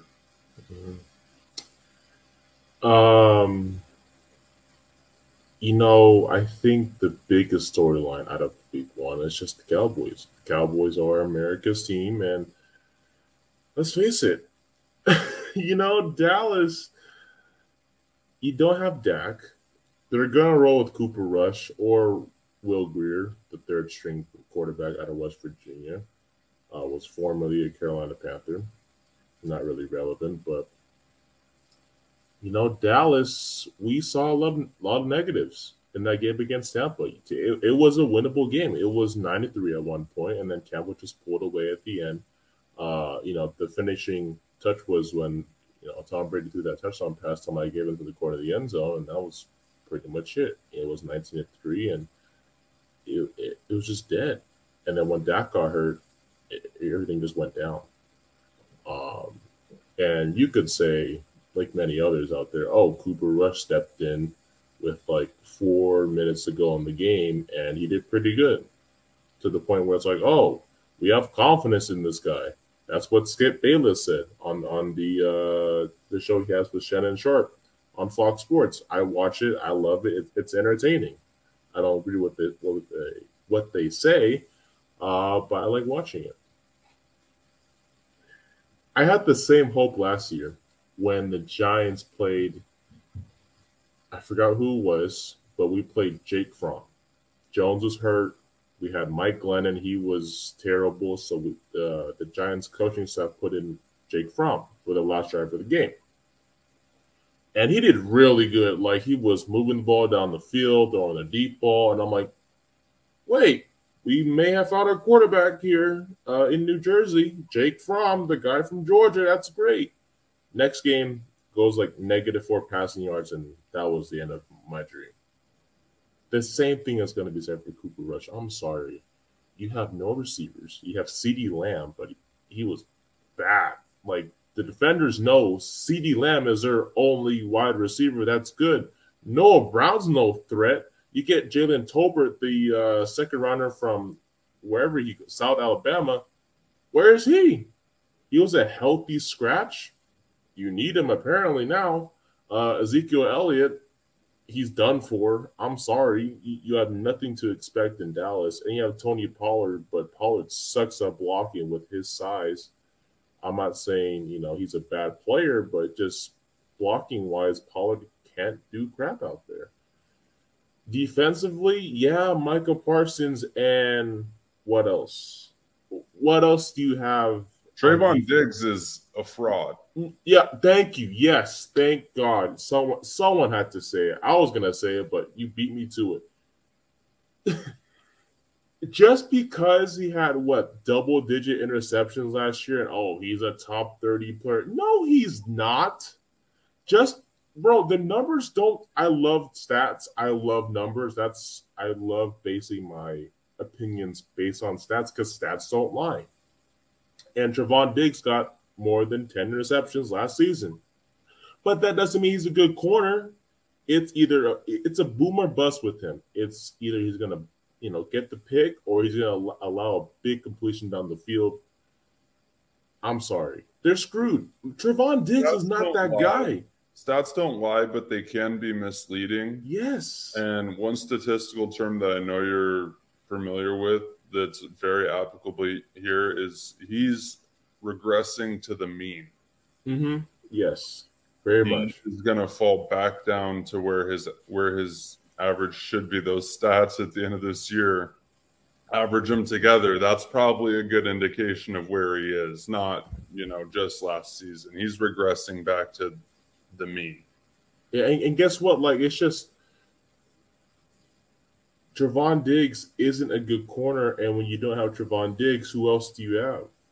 Like Dallas is literally screwed, and they're still America's team, and people still think they're going to win the East.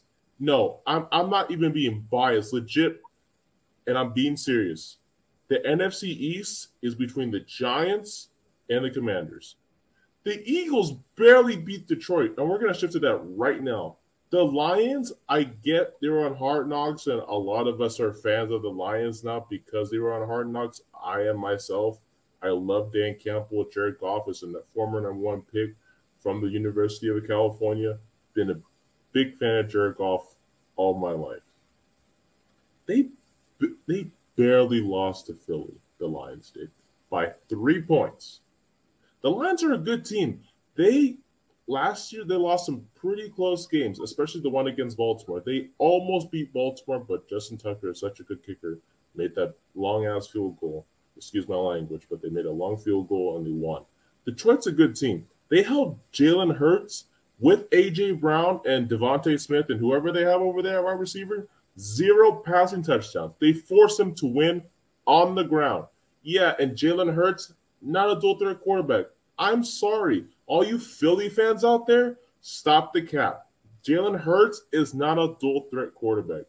Zero passing, zero passing touchdowns against Detroit's defense. Really? Right, sure. Uh Jared Goff, two touchdowns uh on Sunday against Philly. Had that one fumble, but it was you know recovery. Had that one interception. He needs to play better, 100%. DeAndre Swift is a top 10 running back. 15 carries, 144 yards, and a touchdown. Really good. And I love Amon-Ra St. Brown, the wide receiver from Detroit. Uh, he's a guy from California as well. Has a brother in the NFL, Equanimeous, who is on the Chicago Bears as of right now, had a touchdown as well. So congrats to those two guys. You know, the fact that they scored touchdowns within three minutes of each other, that's Yeah, that pretty was- good. That was cool for the. See, yeah, it's, it's cool for the family. You know, football's not about you know winning and losing. It's about you know the other things in life, and that was pretty heartwarming. Um, but yeah, Detroit is going to be a good team. They're going to surprise some people. They're not going to win the NFC North. I'm, I mean, unless something really bad happens in Green Bay, or if Minnesota just takes off with Justin Jefferson. Uh, but Detroit's going to be a good team. Maybe they'll have maybe five, six wins just because they play really hard, and I'm rooting for them. Yeah, I think everybody's rooting for the Lions. Mhm. Um, I think that game was a little misleading, though. They came into the fourth quarter, the score was 38 to 21. And the Lions scored 14 points in the fourth quarter. The Eagles scored none. And that's what made it a close game. But yeah, so I th- I don't know I don't know how to take that. Either Philly just took their foot off the gas because they had a huge lead, or Denver's going to fight, or excuse me, uh, Detroit's going to fight till the end. Probably a little bit of both. But yeah, I think five wins is probably the ceiling for the Detroit Lions, unfortunately. Exactly. So we'll see what happens with Detroit. But this is where I really want to go to. This this game pissed me off really bad. And the Giants, we can say that for last. It's not really important, but they won, and I'm really excited, and I'm very optimistic for the game against Carolina on Sunday. I have Sunday ticket, which is great. After it just went down on Sunday, it, it's great. The Giants, Tyler, I was so I was screaming really, really loud on Sunday when the Giants won. I just want to let you know I was screaming really loud. I was happy as hell. I wish I could have felt that joy. I, I'm sorry. Hey, next week y'all have Arizona has.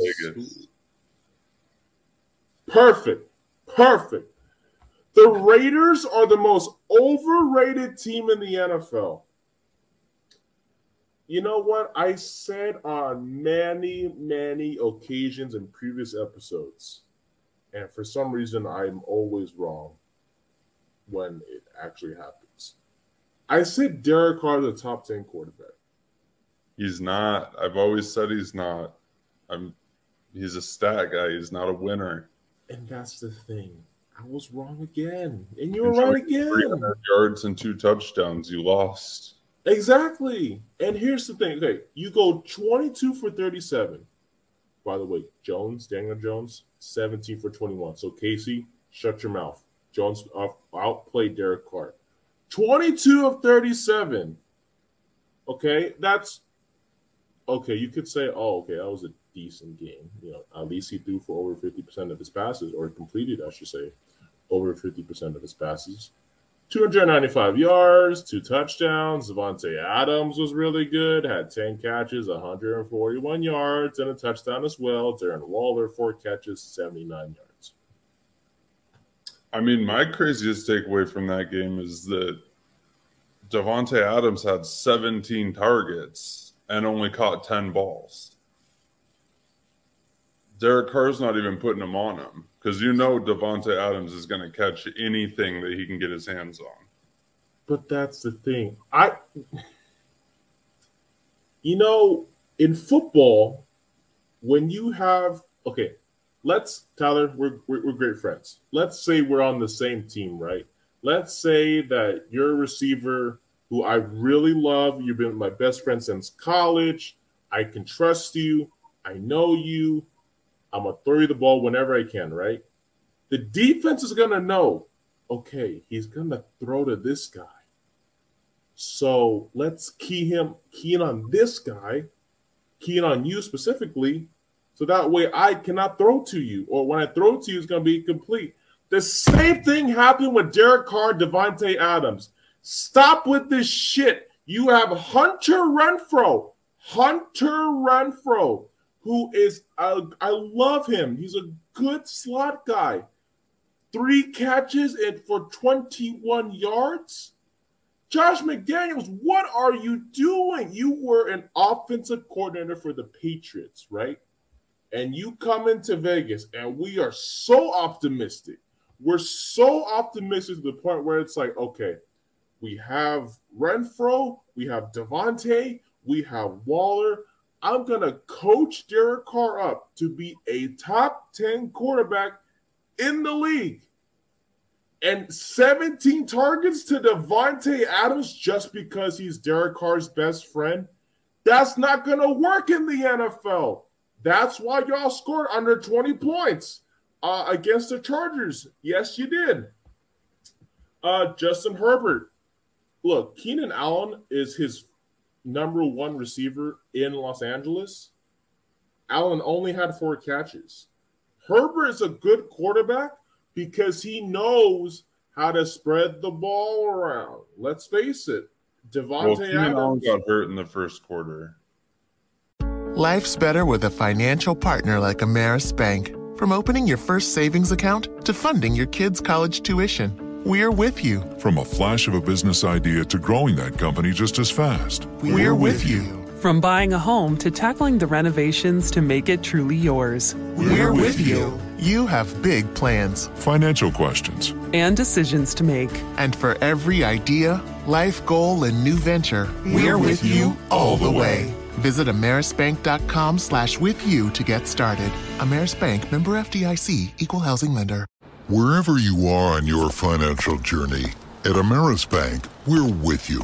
From setting up your new bank account You're all set. to expanding your business's footprint, we're with you. From savings plans that advance college funds to graduation milestones worth celebrating. With every big step and baby step, we're with you all the way. Visit amerisbank.com slash with you and let's turn those money questions into financial peace of mind. Ameris Bank, member FDIC, equal housing lender.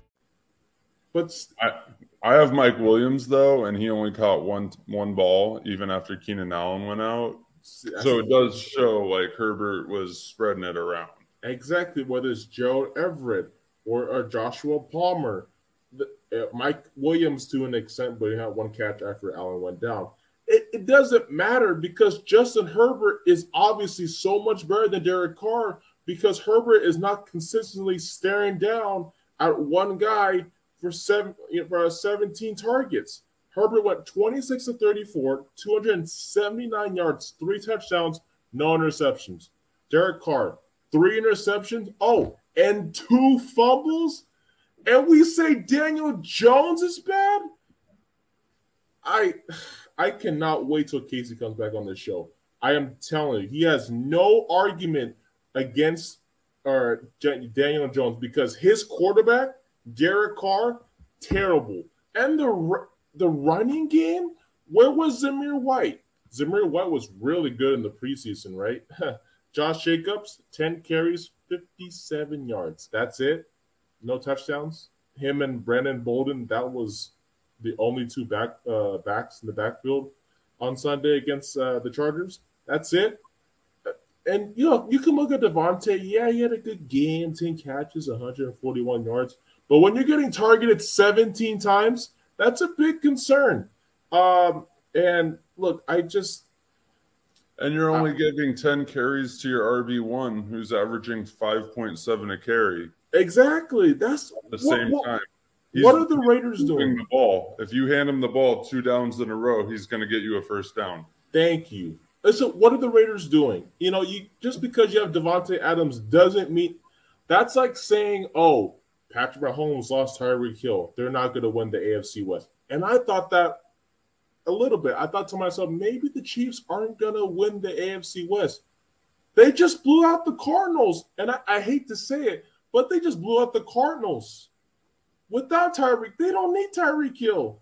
And now we're all saying, "Oh, I'm not sure about you, Tyler, but we're like, oh, Davante Adams in Vegas, Derek Carr is going to be have a great year. Three picks, two fumbles, targeting one guy for the whole game. Not Hunter Renfrow, who, who was really good last year. Not Darren Waller. Waller four catches, seventy nine yards, double that, double the amount of catches he had, or maybe the targets, I should say. He had eight catches for what? 158 yards? He would have outplayed Davante Adams, and you didn't give Waller the ball. Yeah, I'm worried that the Raiders are gonna slide into the the Michael Thomas thing, where Davante Adams is just gonna turn into slant boy. Because they have to get him the ball some way, right? And they just want to get him the ball in space quickly I feel like they're gonna it's gonna turn into slants and screens pretty quickly. I, I don't like you got to stretch the defense. You got to mm-hmm. spread the ball around. If your running back's chunking off five point seven a carry, probably give him the rock a few more times than ten carries in the entire game. But yeah, it's like I said at the beginning, the Raiders aren't they're not good. They they look good. They get a lot of hype. They're the Raiders. People love the Raiders. Derek Carr is not a winner. He will always do just enough to make it interesting. If the other quarterback is playing out of his mind, Derek Carr plays almost out of his mind. If the other quarterback is playing awful, Derek Carr just plays a little more more awful. He he's just not a winner. He plays down to his competition. He's very talented makes poor decisions in the clutch. He'll make great decisions and then like, you know, pressure time, bad bad decision. Either hold the ball too long, fumble it in the pocket, or just throw the ball into double coverage, make a bad read, whatever it is. The guy is not a winner. He never has been. He made the playoffs last year, and that's great but that's last season. Everyone has moved on from last. It's been week Bro, one already. The Cardinals made the playoffs last season. Everybody acts like making the playoffs is winning the Super Bowl. If your mm-hmm. team was asked for a few years, like I know you guys have been going through it in Oakland and now Las Vegas, but making the playoffs isn't winning the Super Bowl. Exactly. Exactly. Like, I don't know what other fan bases need to hear that, but there's a lot of them. Unless you're Cincinnati or the Rams, you really you moved on. The Rams, yeah, yeah even if you're Cincinnati, they they moved on. Exactly. Like yeah, the Rams have their hungover against the Bills, and yeah, yeah, yeah. They're not. They're good, you know, probably gonna make the playoffs. The Rams are. Let's face it. It's the NFC. It's a weak conference. Cincinnati had Joe Burrow four interceptions. You're never gonna see that again from Joe Burrow. And they still almost won. Exactly. They lost by three. The Raiders, and the Derek Carr was hurt. If they hadn't they would have won that game in regulation if they had their long snapper. Because he, they had a backup tight end as the long snapper. He snapped the ball high. The kick, the holder caught it above his head. By the time he got it down, there was no time to turn the laces, and it went wide right. Exactly. I think it was blocked. And, well, the kick in regulation was blocked, yes, mm-hmm. and then the kick in overtime, high snap, kicked the laces, mm. miss. So the Bengals had multiple chances to put that away, and it just came down to special teams. But Ja'Marr Chase, that was a cool touchdown at the end. He just casually caught it, sticks it around the pylon. So the Bengals will be fine. Yeah, the Bengals I, will be fine. Joe Burrow is not throwing four picks again, like you said. But the Raiders are, are big question. It's just you can't, you cannot do this and you know expect to win. You know, Josh McDaniels, he if he keeps this up, if this whole losing continues, we're gonna say, oh, you know, whoever leaves the Patriots coaching wise is gonna suck. Matt Patricia went to Detroit, was the defensive coordinator. Look, look what happened. Patricia went to Detroit, sucked. He's back at the Patriots. The Giants, uh, Joe Judge went from the Patriots to uh, to the Giants, back to the Patriots. Josh McDaniels. Look, if he sucks in Vegas, he's going right back to the Patriots, and he'll be the OC again instead of whoever the OC is in New England. I guess Matt Patricia, Joe. I don't know who's the OC in New They England. just got the good old boys club. They always got a, a home if they if they There you go. See, it's it's like, hey, we're welcoming you back with open arms. And Bill Belichick's like, I told you, you shouldn't have left me. And so far, the Raiders, sorry, um, we all said that, that the uh, Raiders may or may not be last in the AFC West. At this rate, hit them and the Broncos are going to be battling for last. I And it think won't the. Broncos will figure it out. I think we can put the Raiders there.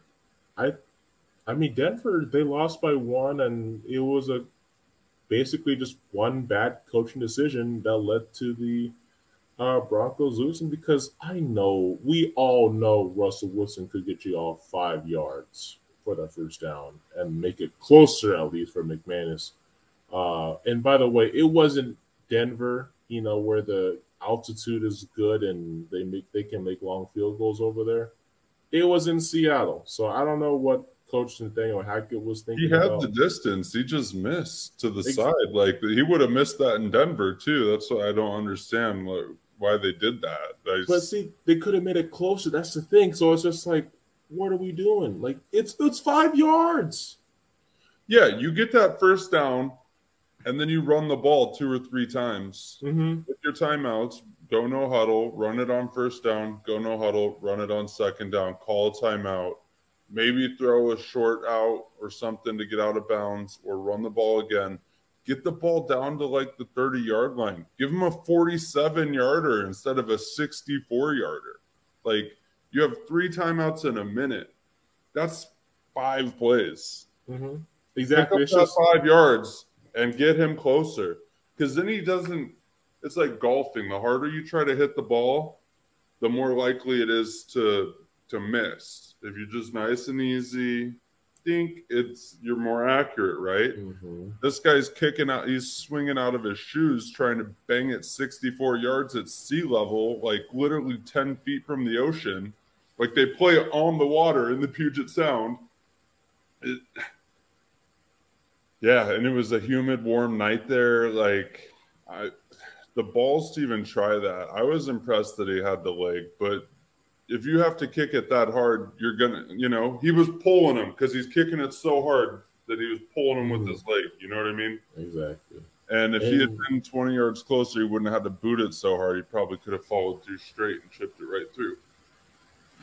and not everyone not everyone is Justin Tucker. You know, just because Justin Tucker is a good kicker doesn't mean that you have a Justin Tucker on your team. There's a reason why Justin Tucker, in my opinion, is one of one. He's just a different type of kicker. He has ice in his veins. He's gone through it. He can kick you long field goals and he'll make them no matter the distance. And Brandon McManus, no shame to him, he's a great kicker. Last night is not on him. It is not his fault that he missed. It's Coach Hackett, and if this continues, look, Hackett might be on his way out, and Russell Wilson, I don't know, man. He may have wasted his time in Denver, and you signed that extension. That's not good. So it may be just John Elway is really good about getting these quarterbacks on the back end of their career what they need um, to win, and he did it with Peyton. He built the team around Peyton, and he did it quick. And then Peyton fell off really quick too. That last year, Peyton could barely throw the ball five yards, and they were still a winning football team into the playoffs. Um, so I do think that John Elway is gonna he's gonna listen to Russell Wilson. He's gonna get Russell the tools he wants, and and they should improve on offense. The defense looked pretty good though. I'll say. That is true. I mean, they did make Geno Smith look like Patrick Mahomes in the first half, but other than that, I think They were forcing they were forcing turnovers though too. I was Yeah. surprised how many times the ball was on the ground in Seattle last night. a lot of fumbles by Denver. I think it was two fumbles in the red zone. Uh, I think it's inside the five too, by the way. Yeah, And, they were inside the five three times and got Terrible. zero touchdowns. That's not good. If you're Coach Hackett, that's not good on your resume to lose that week one game. Uh, but you know what? It's only week one. You, you can say you can sit here and say, "Oh, we're just overreacting." Oh, maybe the Cowboys aren't dead. Maybe the Raiders are gonna figure it out. You know, maybe Arizona is gonna continue their losing ways or whatever. No, it's look. I, I'm just saying, like, legit, anything could happen. It's just week one. That's why, as a Giants fan, I'm gonna say it again: the Giants did win, uh, like many others did not say. Uh, I, I'm look. I can be cocky if I want to. Many of y'all said we weren't gonna win, including you. You didn't say we were gonna win. I said we were gonna win because you know what? It's Coach Daboll, and he's a good coach, and he did win. In case Hey, I didn't shit on you guys. I just Oh want no, no, but no, I just want Saquon to have a good game. you you you said it in a nice way. You're like, you know, the Giants are gonna probably lose, but you hope Saquon Barkley goes off. And I'm like, okay, I'll take that. I have Saquon Barkley too on my fantasy team, so I I wasn't complaining. I needed Saquon to go off too, and he did. Um, fortunately, but you know, Giants a great win. It's only week one, but hey, with Dak Prescott being out for Dallas, and we got Dallas in week three on Monday Night Football. I'm just saying the Giants can pull out a Carolina, uh, pull out a win against Carolina in week two. That week three game against Dallas looks pretty winnable, and you can see the Giants in first place in the NFC East sooner rather than later, um, like many didn't say to start the year. And uh, by the way, those analysts from NFL, whatever network or whoever who picked Tennessee to win, all ten of them, fuck you, respectfully. Uh, Tyler, what can we expect from the Cardinals uh, heading into week two here against the Raiders? Hopefully, the same from the Raiders. That'll make it easier on the Cardinals. Um, I think, yeah, the offense was just tough. I mean, the offensive line didn't play great. Kyler was scrambling a lot. Um, Life's better with a financial partner like Ameris Bank. From opening your first savings account to funding your kids' college tuition, we're with you. From a flash of a business idea to growing that company just as fast. We're, with you. From buying a home to tackling the renovations to make it truly yours. We're with you. You have big plans Financial questions. And decisions to make. And for every idea, life goal, and new venture, we're, with you all the way. Visit amerisbank.com slash with you to get started. Ameris Bank member FDIC equal housing lender. I mean, AJ Green's the best receiver out there right now. I talked about Rondale Moore and uh, Bolden Jr. and all these guys, and none of them were on the field. So um, it was Andy Isabella. It was Greg Dortch. Greg Dortch caught the most balls, I think, for us. Yep. Yeah, he had seven catches, 63 yards. So, um, yeah, Greg Dortch, man, that was our best receiver last week. So um, maybe the game plan will change a little bit. I thought it was interesting. Kyler Murray outrushed James Conner with 29 yards. So we're gonna need the the rushing game to be a little better. Um, I actually thought it was interesting. James Conner, when he played the most of the, well, he took most of the snaps the whole game, but towards the end of the game, when it was kind of blowout time, uh, we started throwing Eno Benjamin in there, and Eno was actually moving the ball. Um, Arizona State, shout out to him. Um, you know, good old local boy there in Arizona, but yeah, Eno Benjamin, I like Eno, and that's nothing off of James Conner, but I like Eno Benjamin. He was running hard in garbage time last week, so I'm hoping that keep James Conner in for pass protection. Still mm-hmm. give him some carries. James Conner is very effective catching the ball out of the backfield. And he does these crazy one-handed catches, and he's a. He, people don't think of James Conner as a power back, but he's been running fools over the last two years, and so keep him involved in the passing game. I'd like to see Eno Benjamin get a few more carries early on in the game to help maybe move the sticks, and then it's just going to be about getting guys healthy. Um, hopefully, Rondale Moore's back soon. Byron Murphy played, but he was banged up. He was basically playing on one leg. JJ Watt wasn't out there. I mean, there was like 14 people on the injury report for week one, which is not where you want to start the season. So the only optimism that I can pull out of that is that we're going to get healthier as we go. Mm-hmm. I, I, do like Benjamin as a, a change of pace. You know, obviously, you know, when your RB1 needs a break, you put your backup in. Benjamin, as you you know just mentioned, he's a solid uh, guy to put in there when needed, and he ran hard, like you mentioned, against Kansas City late in the game. And if he continues to show that, why not play him more? You know, the more you show that you're capable of, you know, handling those carries when it matters, the more you're going to play. He looks sense. like Ray Rice a little bit. That small, stubby back, you know, powering through the holes. I obviously I'm not saying he's Ray Rice or mm-hmm. capable of the same things as Ray Rice, but it just reminded me of Ray. Just you know, old Ray Rice running through the running through the holes. You can't even see him because he's so small, and he small. just disappears and then comes out of the hole. So it, it, it made me think of that a little bit, seeing him bust off a couple nice ones. Exactly. Is is Marquise Brown healthy for week two? Or yeah, that, he is. He is. He uh, he caught a touchdown in week one. Um, I, I mean, it was kind of a garbage time touchdown already, so it wasn't. It was mostly just for fantasy. Um, so I'm glad they caught that. But yeah, when he got his touchdown, it was 37 to seven. So what are you gonna well, do? I will say I will be going with Arizona, not because not because just you, but you know the Raiders big question mark. I think y'all should be able to handle Davante Adams a little bit better than uh, the Chargers did. But then again, the Chargers didn't have J.C. Jackson, so yeah. Uh, I, yeah. a good game to bet on too because the Cardinals are minus six points. I'll take so Arizona. If the Cardinals win, or if if the Cardinals lose by five, you still win that bet. So the Cardinals are getting six points. So that's good. If you take them straight up, you bet a hundred dollars, you get your hundred back plus two hundred more. So uh, there is some value there. Vegas is feeling Vegas. So um, I'm feeling Arizona. I, am feeling that hot weather Arizona, brother. I'm feeling. Yeah. I, I, love Arizona, by the way. I uh, my grandparents are down there.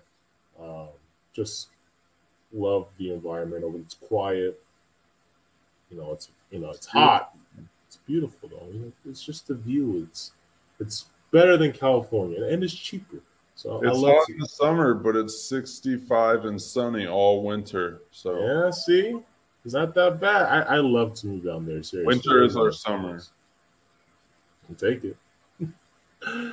um, I will have an episode later for you folks out there about the Giants as they head to their Week Two matchup against the Panthers later on the week. Uh, before you go, Tyler, just a big thank you once again. The Chargers and the Chiefs face off on Thursday Night Football. For question, who do you got? I'm gonna go with the Chiefs. Ah, I'm gonna go with the Chiefs. Um, I think that they're probably they're probably not going to score 44 like they did on the Cardinals, but um, yeah, I just thought even though the Chargers are good, um, they barely beat the Raiders. True. We just spent and 43 minutes and 35 seconds shitting on the Raiders. So um, that you know that that doesn't seem like it measures up to me. You can't go from beating the Raiders by five points and then playing Kansas City at home. They're in Kansas City and think that you know that's a good sign. I don't know. I mean, obviously you play you play the game. That's why you play the game. But games in Kansas City, Kansas City looked great. No missing Tyreek Hill. Um, Chargers, on the other hand, Keenan Allen got hurt immediately. He's going to be out several weeks. Herbert's good. He was spreading the ball around, but I just don't think that it's going to be explosive enough to keep up. Like when the when the Chiefs were playing the Cardinals, the Chiefs had a 14 point lead like six minutes into the game. You know what I mean? Yeah. Like it's not a matter of. I mean, at that point, you're playing from behind the whole game. You have to throw your game plan out the window, and that's probably why James Conner was outrushed by Kyler Murray. You know what I mean? That just wrecks everything. Mm-hmm. And Kansas City is that team. They will get 14 points in five minutes, and then your game plan is in the trash, and Herbert's throwing the ball 50 times. Exactly. So we'll see. It's I don't I don't think it's going to be a blowout, but I do think the Chargers are going to be playing from behind most of the game, and I think, think- the team will win. I think, like you said, when you're down 14 0 or when you have a big deficit early, it just destroys the game plan. You got to readjust. And by the time you readjust, you're down by even more. So, yeah. And when you lose like by that much, you bounce back the next week. It, it just happens, you know, um, except if you're the Oakland A's. I did go to a game last. I don't know if I told you. I went to a game last week, two games actually. And the first game I went to with my girl and her family, they got blown out. I feel it was like fourteen to two. Yikes! And I was like, you know what? They're not going to lose that bad, or yeah, they're not going to lose the next day, right? They were winning. That's it. And that was and that was it. Oh no, they were up three to zero in the night. My some of my friends, um, they love talking smack to me and getting me upset, and they always say, uh, "He should have played for the A's. He made a terrible business decision." Blah blah blah. I'm like, Kyler Murray is making more money than the entire Oakland A's franchise. Entire roster, the whole roster. And that's, I mean, Moneyball was like a cute movie or whatever. The A's, that stadium is just a black hole. Um, and Just seeing Kyler play there is just. ugh. no, I like the A's though. I just think they need Mhm. they need to get that stadium situation figured out, and they need to spend some money. Um, like Moneyball was cute or whatever, but you're not. It's not working. Like, are they still doing that? Are they still doing the Moneyball stat stuff? Is that why they're not spending any money? Yeah. Yeah, honestly, I didn't even like that movie. I thought it was stupid. I didn't watch it. I, I never seen it, but just based on what they've been doing right now, uh, not really building a roster that, that that can compete as of right now. I don't like the move, but hey, it, with every team, whether it's a football, basketball, or baseball, you have to, you know, deal with the blows and go through the rebuilds. Also, the A's are doing their rebuilding. Yeah, but they're rebuilding with advanced statistics instead of their eyeballs and their brains. That's what Moneyball to me is about. And I've seen it in multiple different sports. Uh, the Coyotes general manager, he was the youngest general manager in NHL history. He had just founded this crazy stat site called Stathletes. Um, and then he comes in as general manager, same with the A's. These guys they come in they see the numbers but they don't understand the game.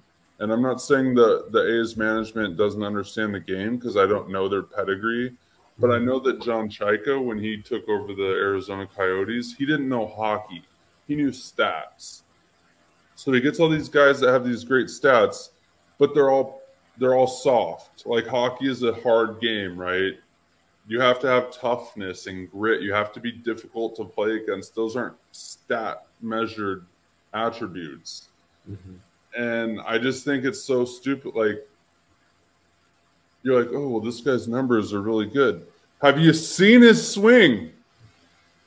Do you, did you look at him? Did you watch him taking at bat?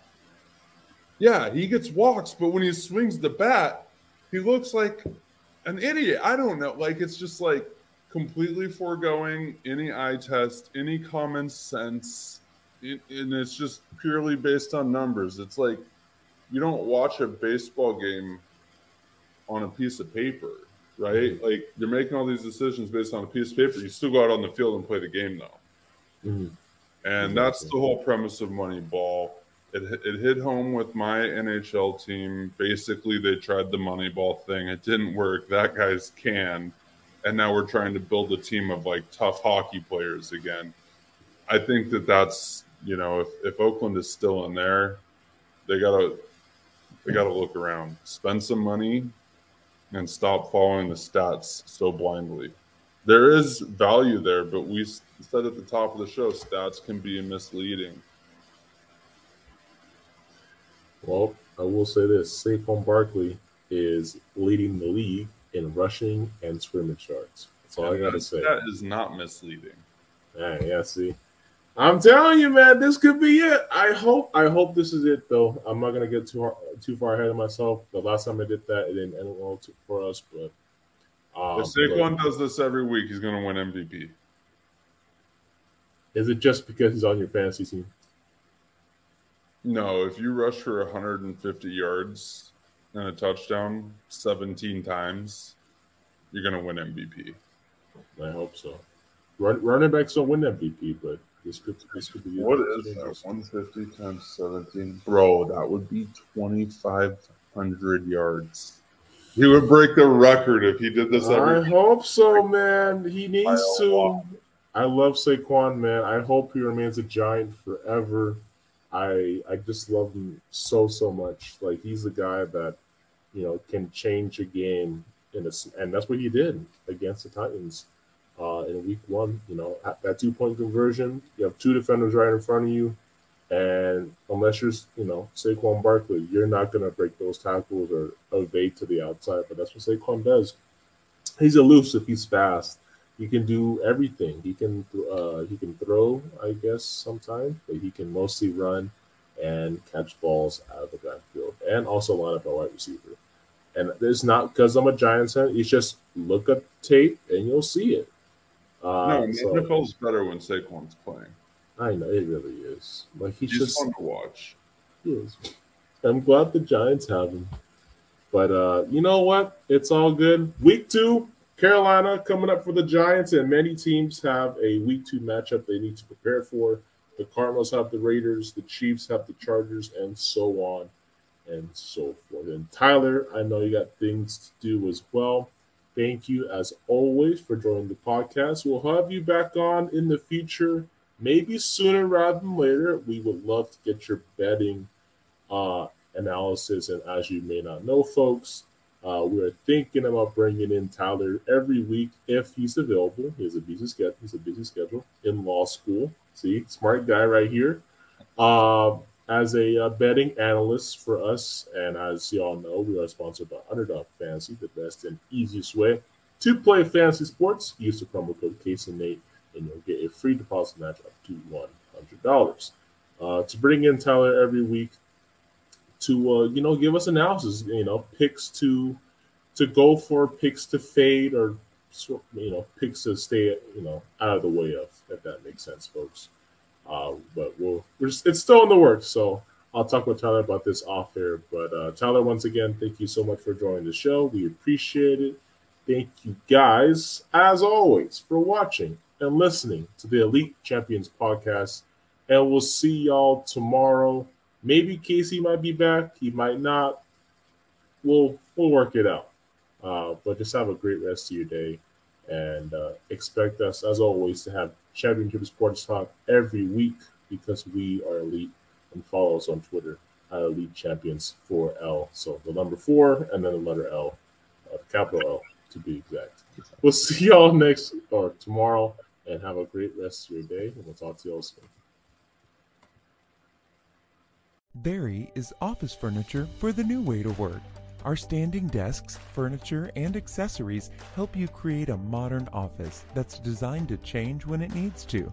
Plus, your team will love it. To learn more, visit Vari.com. That's V A R I.com.